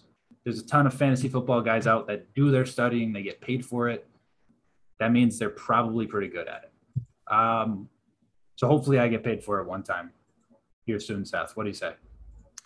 Maybe, maybe. Okay. Again, yeah, that was yeah. My second point being know what the scoring system for the league is. It should change the way you look at your draft. Um, third should be an obvious one. I kind of hinted at it again. Generally, running backs and receivers will rule your day. Stock up by all means. Um, definitely early rounds. There's a reason Patrick Mahomes, the obvious number one quarterback, I think for most people, is still uh, he's still 37th in my rankings as it currently sits. Wow. He will Okay. he will I almost guarantee he will be drafted before that in your league because people want to have the highest scoring quarterback. I mean, uh, when you think about it basically, that makes sense. But when you think about it a little more in depth, you have to understand the difference between Patrick Mahomes and someone like Baker Mayfield, who's like, you know, QB 13, 14, 15, somewhere around there, is not as high or is not at that big of a difference compared to someone like Davante Adams versus, I don't know, Emmanuel Sanders. I don't know. right? Huge difference in drop off there. But uh, again, stock up on running backs and receivers. There's a couple exceptions if a quarterback falls.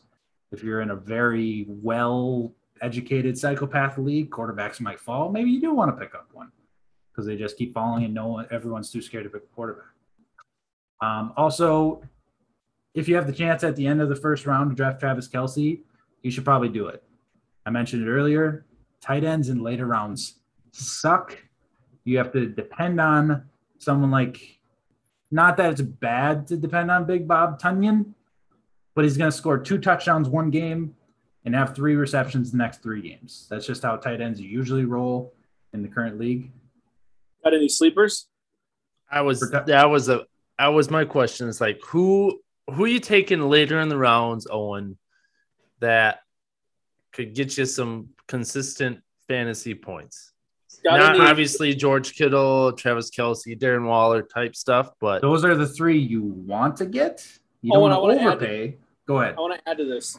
How many how many tight end situations do you look at, like say Philly, where it's like Goedert looks like a potential tight end one that could have a big year, but then right. you got a guy like Ertz who, hey, injury bug got him last year, but this dude's only 30 years old, 30, 31.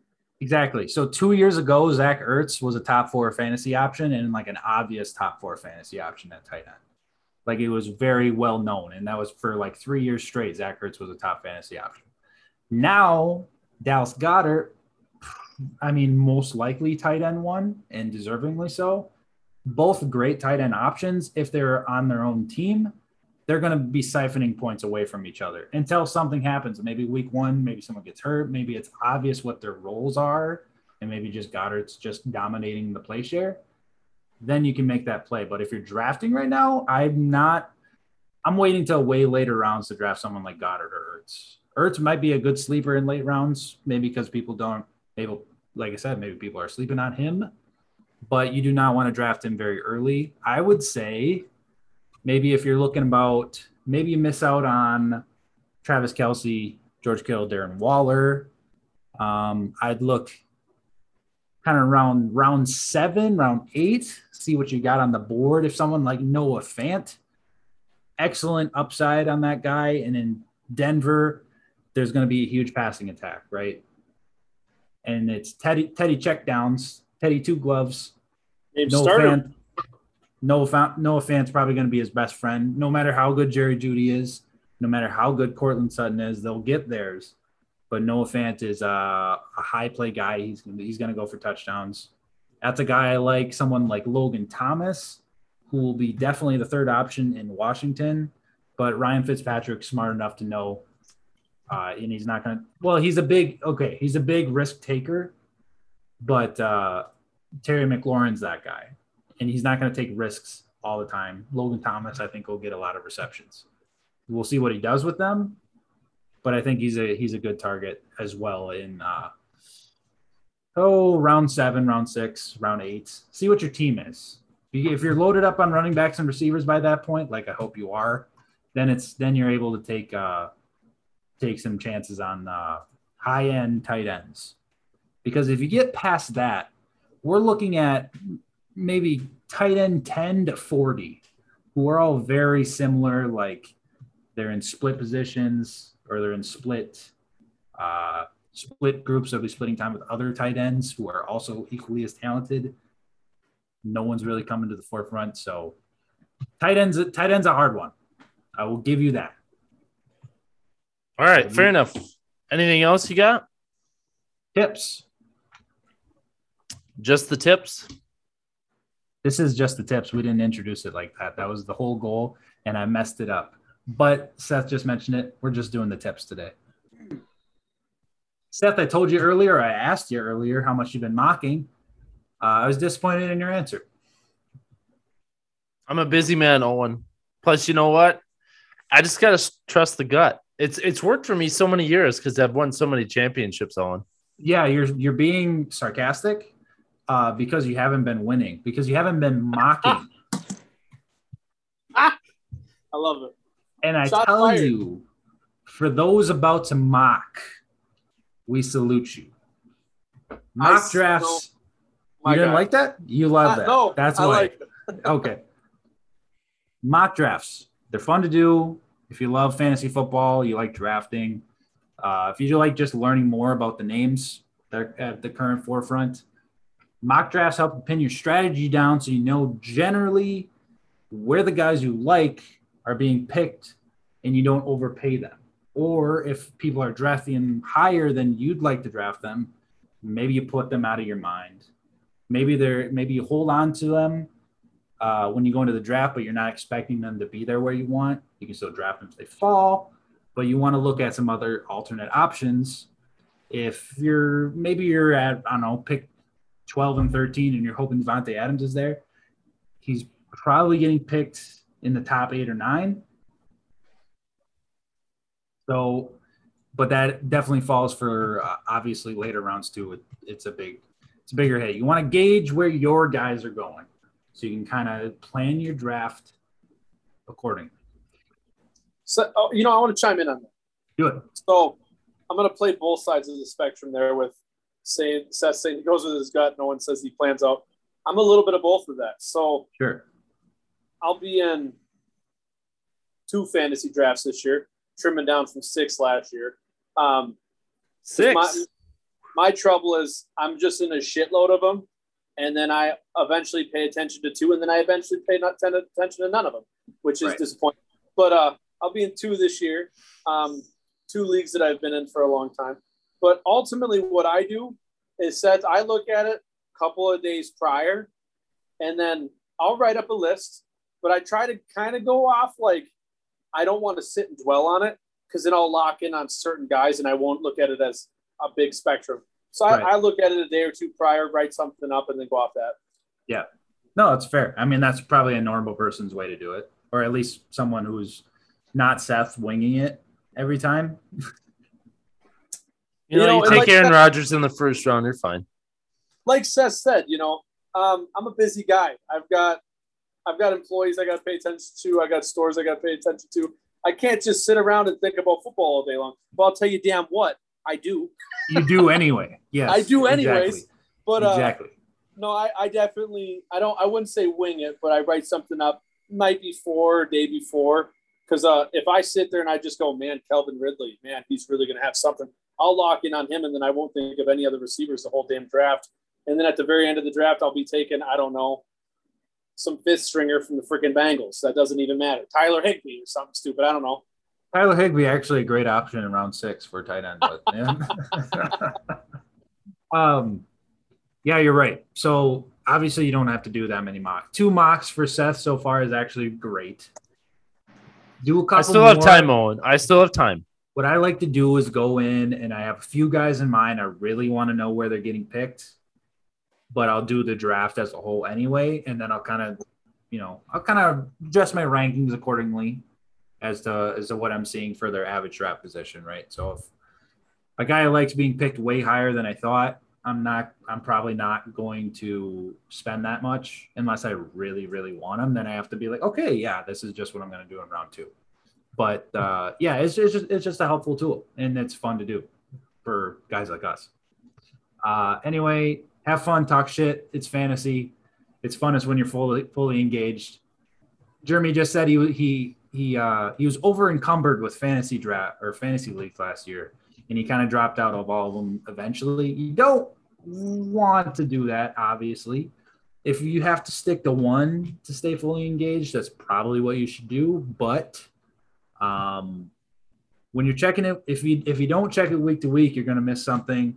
A guy's on a buy, and just because of that one guy that you forgot to take off your starters, you lost that you lost that week. That's just what's going to happen. Like you barely ever get lucky doing that. As long as you play eight bodies or whatever your starting lineup is, uh, that's enough to be competitive. If you're missing one guy, or if he's injured and you forgot about it, or you weren't paying attention, or you forgot that he's in your starting lineup, whatever it is, just pay it, you know, just, just check up. Just make sure you're checking up before noon on Sunday every week. You know, just make sure. Just do a little Good- good advice, starters. Good, good advice.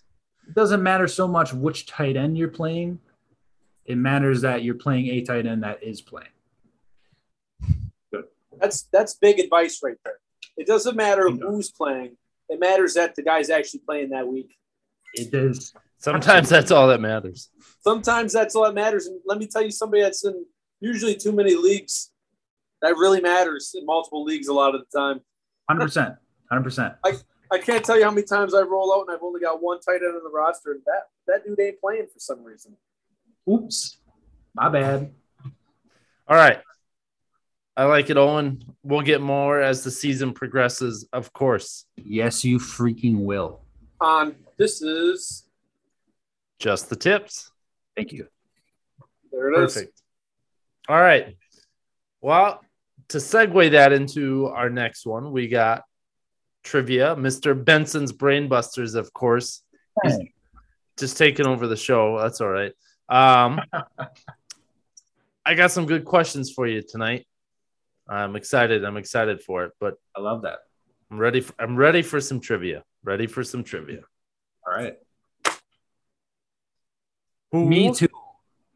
Good. Jeremy, you ready? Born ready stuff. As All right. Seth likes to say, because Matt Hasselbeck likes to say, I want bum tennis court, please.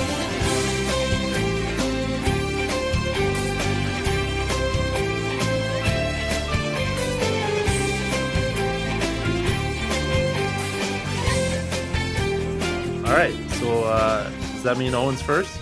Yes. Beautiful. Beautiful. All right. And away we go then. All right. Aaron Donald won the Defensive Player of the Year award back to back in 2017 and 2018. Can you name the last player before Donald who won Defensive Player of the Year in back to back seasons? No. Bonus point for the years they won. Okay. Shoot, that's a it's a great question. You got some names popping into my mind for some reason. I don't know how far back I want to go. This isn't the question you had specifically for me, is it? No, nope. Okay. Uh, and I don't know. I don't know why they're popping straight into my head. Have 15 seconds. Ooh, it's gonna it's it'll it'll suck if it's more recent than this. But for some reason, I'm thinking of Jason. Taylor, defensive end of the Miami Dolphins. Final answer. I think I'll have that be my final answer. And that is incorrect. Fair enough. Jeremy, you get to try to steal the point. I'll read the question again and then give you 25 Don't even read it. Seth. Don't even read it. You, you don't don't, wanna- even you don't even want me to. I don't to? even want to. I don't want to think about it anymore. All right. I don't know why. It's J.J. Watt, right? That's your final answer? Yeah. Correct. Fuck. Okay. JJ Watt. Correct. No, I didn't. Bonus point. Bonus point if you can guess the years. 15 and 16, right? 15 and 16. Final answer?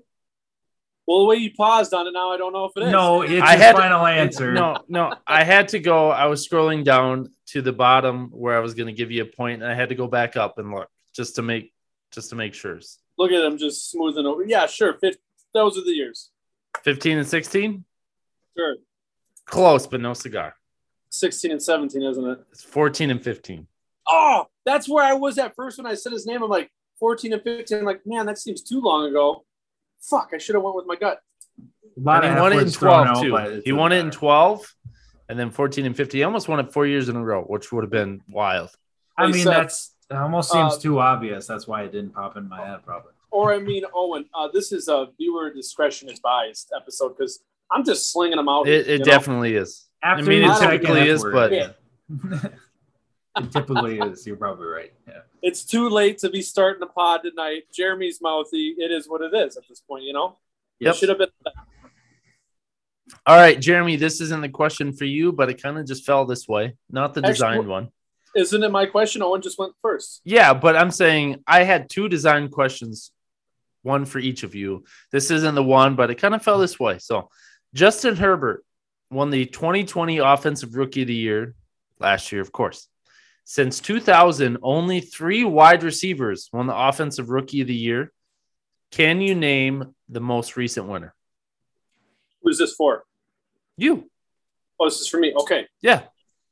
My bad. I was thinking it was for Owen this whole time. You want to read that to me one more time? Okay. Justin Herbert won the Offensive Rookie of the Year last year. Since 2000, so the last 20 years, only three wide receivers have won the Offensive Rookie of the Year. Can you name the most recent winner? The most recent winner of Rookie of the Year that's a wide receiver. Yes. Odell Correct. Beckham. Final answer. Yes. Correct. Yep. Same time frame. You gave him the same years. Yeah. d- Yep. That was on purpose. Well, I mean, you didn't give him JJ Watt. I kind of messed that up, but still. It was 2014. Yep. So pretty close. All right. Jeremy takes a quick 2 0 lead. Should have been three. I dropped the ball on those years. It was the ones in my head, and I just didn't go with it. Dumb. Go with the gut, Seth, right? Exactly. Don't, plan, don't study. Go with the gut. Exactly. Unless you don't have one, then you shouldn't. Ooh. All right. Owen, Yep. since 1970, this is sorry, but this is probably the most diff- difficult question here. Is this a is this a three star question? No, I mean, yeah, sorry, three star. Yeah. Since 1970, with the AFL NFL merger, who is the only player to win the Pro Bowl MVP twice? Ooh, I think I know this.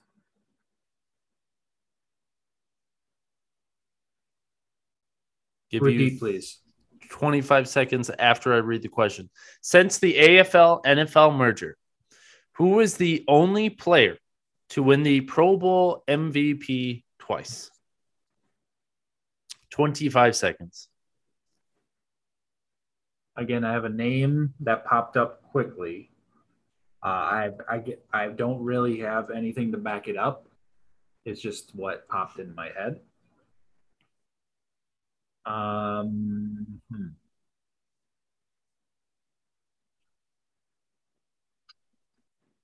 Five seconds. I think the answer is probably a little older than what I'm going to give, but I'm going to go ahead and say Drew Brees. Drew Brees. Your final answer? That it will be my final answer. That is incorrect. So, Jeremy, back to you. Would you like me to repeat the question or are you too confident? Nope, don't want to. Don't even want to think about it. Two names Okay. came to my head. Two of them. Um, I'm not going to go with the one. But I think it's just a homer pick. I think it's Peyton Manning. Peyton Manning, your final answer. Yes. And incorrect. Incorrect. Are we getting another? Are we getting So another? guess? I'm gonna. This is how we're gonna do it because I have one hint, and I'm gonna throw it out to both of you. I'll give 20 seconds. First person to guess it gets it. Okay. So, um, I'll give you two hints. He played quarterback from 1987 to 2004. He won the MVP in 2002, but didn't win the Pro Bowl MVP in that same year. what years, did he start playing? 87 to one. 04. 20 seconds. Neither of you guess. I'll say it. Otherwise, 20 seconds. One, two Pro Bowl MVPs and one MVP. Yes. Steve McNair. And Jeremy, you're out. Owen, you got 10 seconds. This total blank job. This sucks. Uh, Five seconds. I don't got it. I. It's gonna suck. You're gonna say it, and it's gonna Say a suck. name. Yep. Say a name. Name. Uh, he won it in 2000 and 2001. Was the quarterback for the Oakland Raiders for the longest time. Mr. Rich Gannon. Damn, Damn. I didn't. know- I didn't know he was in the league that long.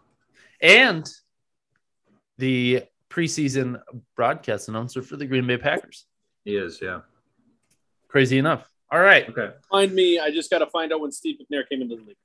I think it was mid 90s. Steve McNair. Shit, yeah, 95. For some odd Yeah. reason, I thought he came in before that.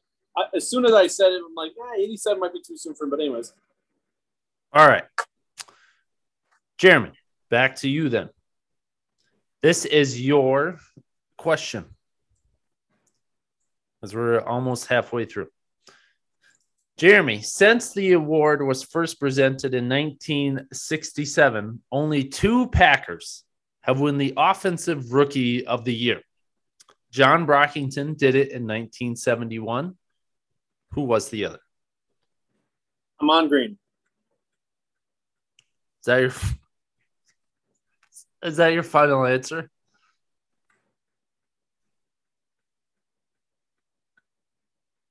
Yeah. So I, I just chuckled because you just didn't even give it a second to think. You just boom. I had two names right away. He said, I- "Yeah." okay. Yeah. Mon Green, final answer? Yeah. Incorrect. Are you gonna let him steal? Well, yeah, of course. I think I think I know who it is. Repeat it. Okay. And then I'll give you 20 seconds. Okay. Um, since the award was first presented in 1967, only two Packers have won the Offensive Rookie of the Year. John Brockington did it back in 1971. Who was the other one? Oh, and I'm gonna give you a hint. I wanna give Cheeseburger you Eddie. one- Who's I, that? I'm gonna give you one hint though. It wasn't Aaron Rodgers. Cheeseburger Eddie, please. Cheeseburger Eddie is correct with the steal. He did it in 2013, the only year he uh, made it to the Pro Bowl too. I was gonna guess twelve, but I guess he got drafted in twelve. Yeah. My Sounds guess good. was gonna be uh, Sterling Sharpe. Otherwise, That would have been a good one. That would have been good. God one. dang, I thought Ahman Green was just like good right away. Pretty much was, but Dorsey Levens, I think, was the starter when he came in. Yep, exactly. Yeah, because uh, I think he came in in either 2000 or 2001. He came in at Seattle too. My dumbass. Oh, Wow, there you go. Oh yeah, you're right. Actually, yeah, yeah, yeah. dropped the ball all on right. that one. Owen, on to you. Chance to tie the game. This is your question. Owen, Okay. the Eagles have not had a rookie win either defense or offensive rookie of the year, but did indeed have somebody win defensive player of the year. Can you name this person? Ooh. That's another one was like, how far back do I want to go? Or do I want to That's pick a- an obvious one? It's a do- wordy question there too, Seth. Well, I just I just had to tie them together. You want to Yeah. read that? To, you want to read that one more time? Yeah, and then I'll give you 20 seconds, Owen. All right. Eagles have not had a rookie win either defensive or off- offensive rookie of the year, but did indeed have somebody win defensive player of the year. Can you name that person? Oh, shoot. 20 seconds. Couple names. Um, maybe I go with an. Uh, you see, I'm not convinced about either or any of them, but I'm pretty sure it's one of them. 10 seconds.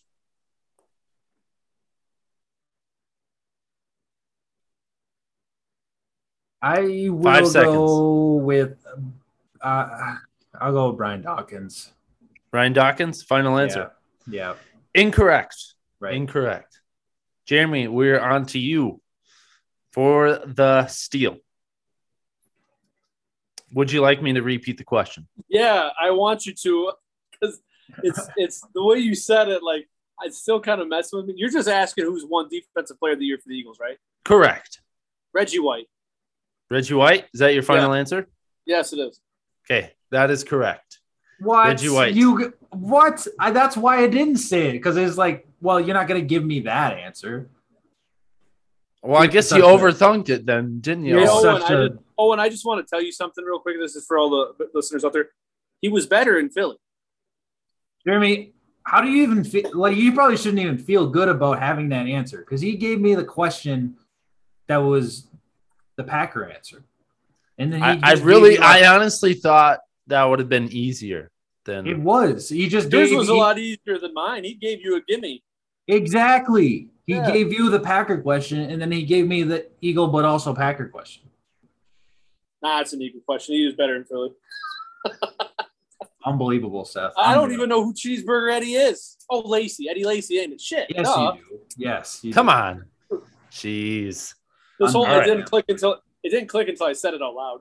Unreal, Seth. How dare Hey, you? You you you you thought of it. Correct answer was right in your head. You just chose not to say it. Absolutely, I did. And I was like, well, he's not going to give me that. I mean, there That was only one easy. answer. I mean, there wasn't like, you know, I had to choose. He's the only guy. Dawkins has had some great years, but not never like anything like that. I, I wanted to do I wanted to do a rookie of the year thing, but the Eagles didn't have any, so I, I had to go with something. Let me. Yeah, unreal, Seth. All right. Ahead. Anyways, anyways, Jeremy, back to you. You ready? I am. I just wanted to search who was the rookie of the year in two, uh, 1999. All right. Jeremy. James won it over McNabb. So So similar to Owen's question earlier with JJ Watt, only three coaches have won Coach of the Year in back-to-back years. Allie Sherman of the New York Football Giants was the first to do it in 61 and 62. Who was the last or most recent coach to do it? to win back to back coach of the year. Yes. Hmm.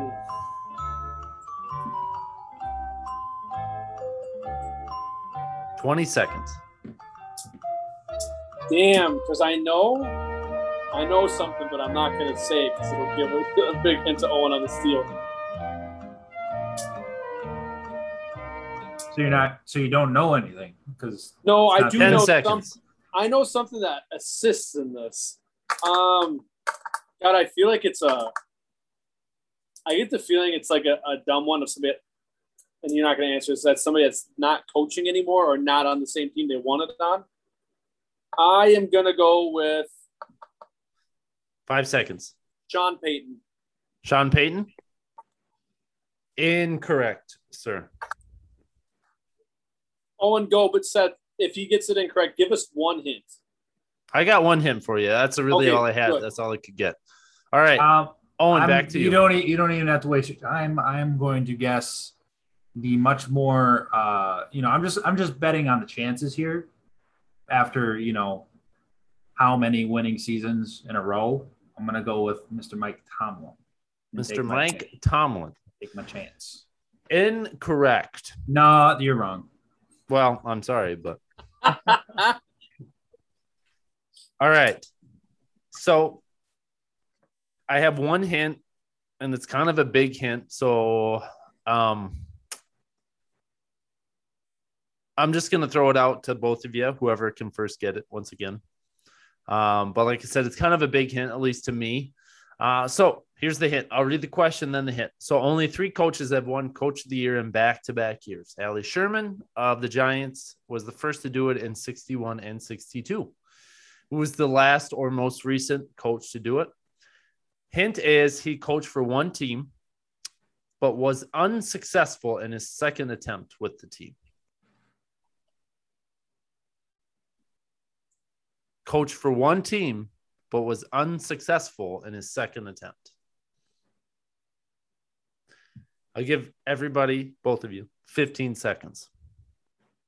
So he coached one team and was never successful with that team the second time. 10 seconds. John I think I got a, I think I got a name, but I'm I, I don't know. Owen, if you're wrong. It's not John you. Gruden. Five seconds, Jeremy. He only coached one team ever. Yes. Oh damn. Um, Three seconds. Two, one. Eh. Okay. I was gonna say Parcells, but then when you said he's only co- coached one team, I'm like, eh. Uh, Joe Gibbs. oh, so nothing recent. No, no. Joe Gibbs. He did in Okay. 82 and 83. Obviously, Okay. he came, he retired, came back, coached Washington again. Was not as successful second time. got it. I'm all right with it. Is that one fine for you, Owen? I'm. I'm. You know, I'm mad, but I'm okay with it. I think we're back to you, right, Owen? Coming back to you. I believe so. Yep. Okay. All right. This is a good one. That's probably my favorite question. Matt Prater holds the record for the longest field goal made. Who holds the record for the longest field goal attempted? Hmm. Shoot, that could be a couple people. I have one in mind for sure. 20 seconds. I, you know, I do believe, uh, again, Pat McAfee attempted like a 75 yard field goal in the preseason, but they won't count that. Nope. Um, uh, uh, shoot. Seth, you're doing this off my Rob Bironas question last week, aren't you? What was yours again? Uh, most field goals in a game. Oh, yeah, similar. Yeah. Five Rob seconds, Owen. Five seconds. I'm going to go ahead and guess Matt Bryant. He may have done it with the Matt Bryant? Falcons. I Owen, you're so. incorrect. You are incorrect. Owen, you are indeed incorrect. Seth, don't no, even read the no. question. Buzz Jeremy out for doing that douchebag move you just pulled right there. Buzz him out. Owen, this one was obvious from the start. It is Seth's boy, Seabass, Sebastian Janikowski. And if I remember right, I think it was a 69 yarder, right? Clever, but no. It was a 76 yard field goal by Sebastian Janikowski. I knew it was right in the range of 70, but it was Seabass. 76. 76 he tried. That's his boy, Owen. You know that's his boy. Well, he keeps pulling this bullshit He's been spitting where obvious at you. When he just- asked you next, who's my favorite football player of all time? It's fucking Tebow, okay? unreal, dude. Unreal is what he what Seth is doing today. You He's- just he's- got to know the whole. He's like a, no, no, no, no, Ju- no. Don't just because you're just because you're benefiting from this bullshit he's pulling doesn't mean you get to chime in. He's, like a, he's like an your question. official. He's like an official who's making his mark on the game. He's like Joe Cowboy Joe West in the MLB calling strikes and throwing people out of the game just so people know he's part of the game. Seth, Seth, if you got a if you got a this couple is- of this three star is- questions, give them to Owen. you're ruining you're ruining the integrity of the brainbusters. The integrity. The integrity. Hey, you know what? Just because you're not getting them right doesn't mean. Okay. I have one question left for Jeremy and then Final Jeopardy. I'm Own- great at trivia. I'm I not at Seth trivia. It's not. all right, All right, Owen, I'm, you better uh, nail. You better nail good, the I'm Final good. Jeopardy. All right. All That's right, all I have to say. Okay. Owen, or no, Jeremy, back to you. Jeremy. In 1966, so another kicking one. 1960, 69. Okay. close. Field goal posts were raised to 20 feet. In 1974, they were raised again to 30 feet. Most recently, they were raised to 35 feet. What year did they increase the post to 35 feet? One more time with that. Okay. In 1966, field goal posts were raised to 20 feet. In 74, they were raised again to 30 feet. Most recently, they were raised to 35 feet. What year did they increase the post to 35 feet?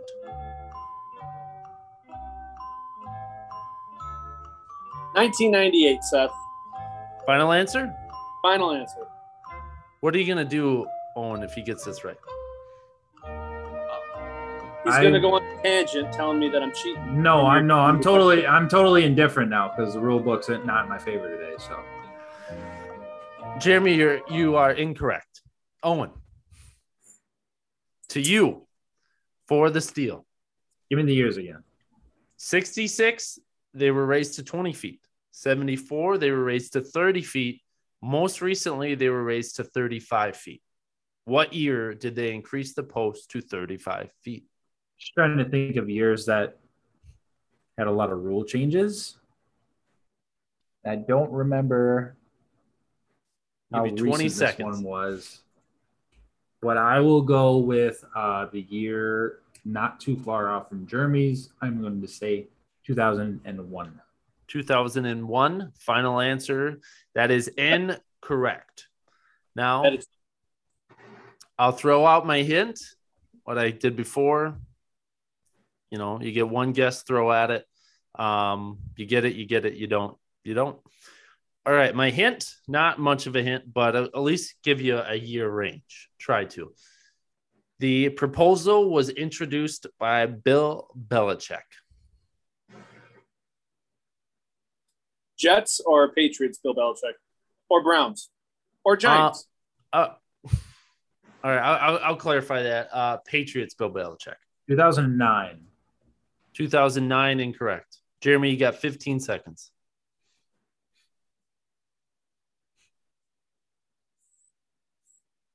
Two thousand. 2000, incorrect. The year was 2014. That recent, damn. Okay. I kind of thought it might have been, but I just couldn't nail down a year specifically. Yep. I was just locked in on it was around the turn of the century for some reason. I just really thought it was around that 2000 mark. Yep. 2014. All right. So going into Final Jeopardy, we have a total score of Jeremy four, Owen one. Owen is at least on the board. Hey So- man, every everybody gets one. You know. Exactly. I think one. So I have 10 answers for Final Jeopardy. We will go back and forth. So really still anybody's game, Owen. So don't fret just yet. Okay. Final Jeopardy question. We will go back and forth. I feel like we Um, could run the table. I really do. Hey, just good. We uh Jeremy, you'll start, right? uh, Owen started the game, so I mean, Well, who who did that last question? I can't remember already. me. So it's Owen. All right, so Owen, you'll you'll go first. Uh, probably is fair enough because he he's down. Uh, final Jeopardy bad. question. I'll give you ten seconds to think about each answer. Okay. Okay. Um, we'll do we'll do um each person will get ten guesses, and then after that, we will um actually no, each person will get five guesses. After that, we'll see how many are left, and we'll go from there. Okay. Okay. Final Jeopardy. Name the top 10 active rushing yard leaders in the NFL. Career active rushing yard leaders. Active rushing yard leaders. Career. Career. Yes. Uh, and I'm going to go. Yep. Adrian Peterson. Adrian Peterson is number two. Number one, Frank Gore. Frank Gore is indeed number one. Back to you, Owen. Um, it all it all of a sudden got a lot harder. um, I'm just trying to just trying to search. Five seconds. quick. Um, shoot. Now I'm. I hope I don't really f this up. Uh, Three seconds. Can I just say Derrick Henry and maybe he's top ten? Derrick Henry is incorrect. Okay. Yeah. Uh, okay. LeSean Jeremy, McCoy back to you. retired. LeSean McCoy retired- retired. I can't answer that. So LeSean McCoy. LeSean McCoy is number three. Yep. Okay. All right. We're getting there. Owen, back to you. Who me? Yeah. Who So we got one, two, and three, right? Yep, you got the top three so far. Four through ten. Oh man, this is a lot harder than it should be. Five seconds. All I know is young running backs. Todd Gurley is he still? Did he retire? Todd Gurley, is that your answer? Yeah. He is number nine. Number nine. Jeremy, back to you. Uh, Le'Veon Bell.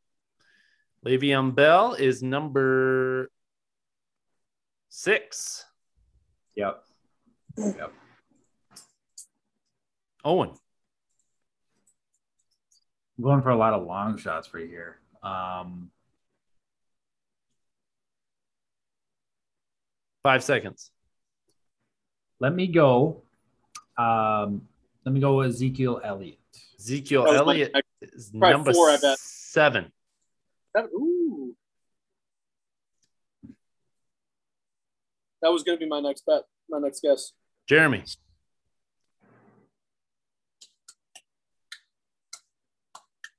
So we got one, two, three, six, five seven. seconds.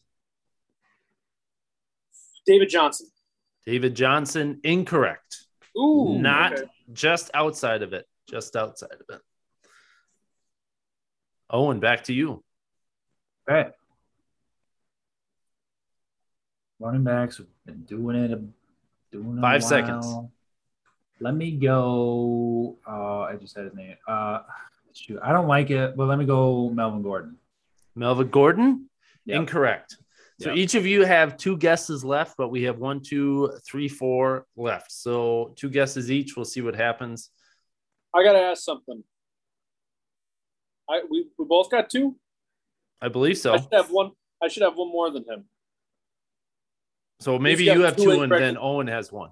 I was gonna say Well- he's got two incorrect. I got one Well, let's do. Well, I mean, if if he gets it right, there'll be three left, so we could do like two each. Yeah, true. Assuming one of it, you know. So I just two, wanna- two each after ahead. this. Yeah. I want to fully understand this. It's career active leaders. So Just yep. up there. So top ten leaders in the NFL who are active right now. I don't know why, but my my head went to like the actual top ten in the league, and as soon as he said Todd Gurley, I'm like, what the fuck? But anyways, Yeah. so all right. Um, Ten seconds.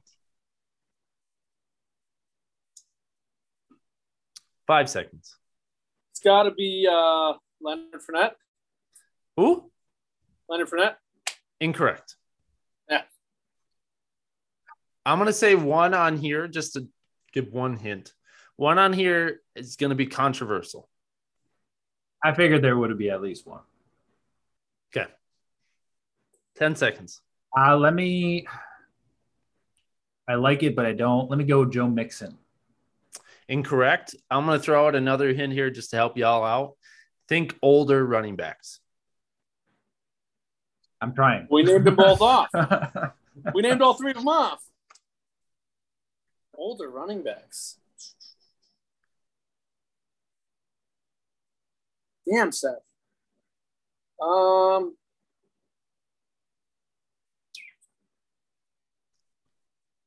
I will say the the game is locked up for for Jeremy because Owen, you're down by five. So even if you got all four of these, Jeremy still has it. So yeah, you, you know, Jeremy won, but it really I lost to the rule book. To the quiz. well. I, I, I guess I guess if you want to like you know um, petition this one, go ahead. Let me know how it goes. Yeah.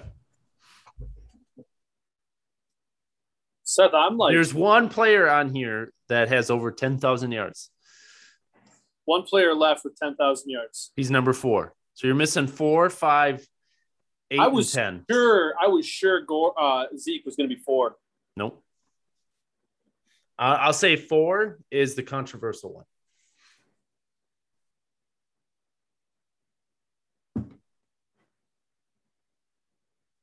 Nothing.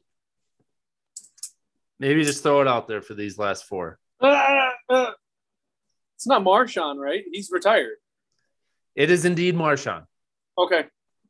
Seth, I was going to go him early, but I was like, he's So was right after McCoy. I was like, he's retired, right? How is he not retired? He's technically not retired. He has not officially announced his retirement. He had just hasn't played on a he didn't play on a team last year. Because he's retired. He's not though. Not He played for Seattle at the end of the year, and he he came out of retirement for like a couple weeks, and then he left because So he we went need- back to retirement. We need five, eight, and 10. Um, That's the controversial one.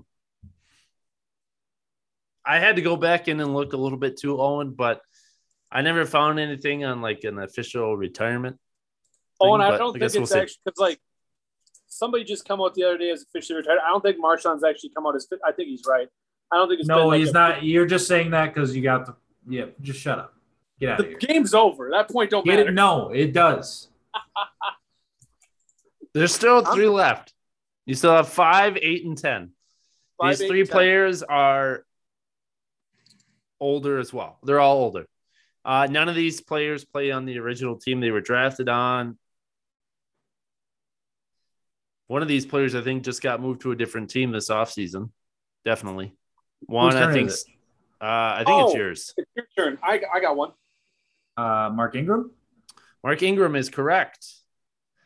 7,324 yards. Number five. bit. Five. Uh, Devonta Freeman. No, close Damn. though. Close. He's just right outside of it. Back to you. Um, He, he played. Uh, this player played for played one game last year for this team.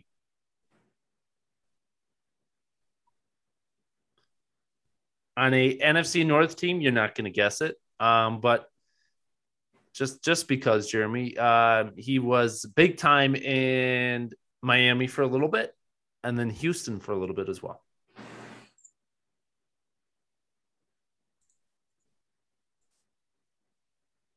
Nothing. Nothing. Really.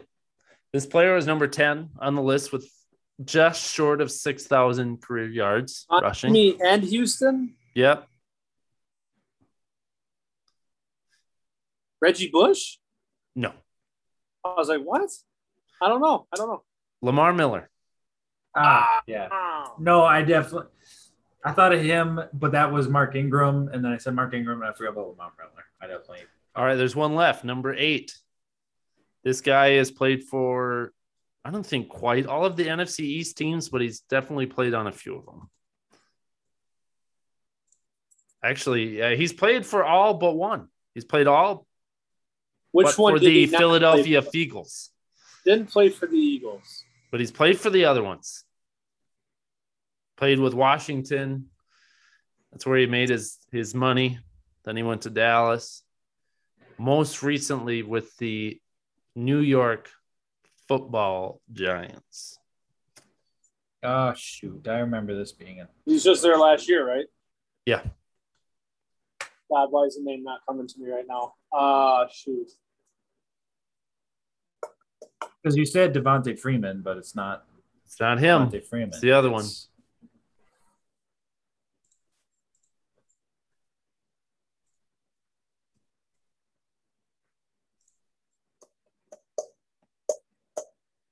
Sucks.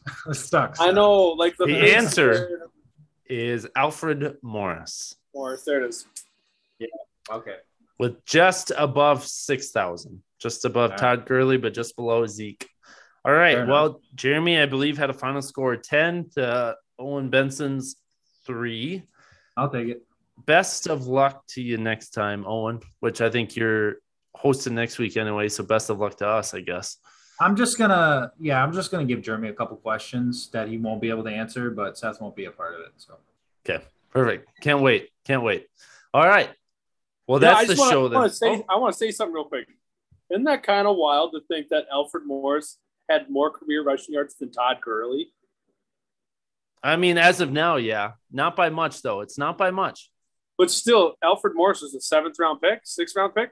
Todd yeah. Gurley is top 10, 15. Yep. That's just wild to me. Yeah. And Alfred Morris's peaks were like almost as good as Todd Gurley's peaks, you know? They were. Wow. just Todd Gurley. Todd Gurley scored a lot of touchdowns where Alfred Morris never really did. You know what that makes me think of, Seth? A guy named Tom Brady. You know, he was drafted. All right. We're out of here. All right. We're not going there tonight. Too late. Too late. Too much. All right. I was on the high of winning uh, Brainbusters. I, I just wanted to pop off my Brady Goat rampage. All right. Happy final preseason week to everybody. Hopefully, none of your players get hurt for fantasy and for reality. Right, right, Owen. That's right. Nobody wants to see it. Stop playing preseason games. Just don't put your starters out there. It's not worth it. No. All right. As always, have a good weekend. Enjoy some football and adios. Adiós.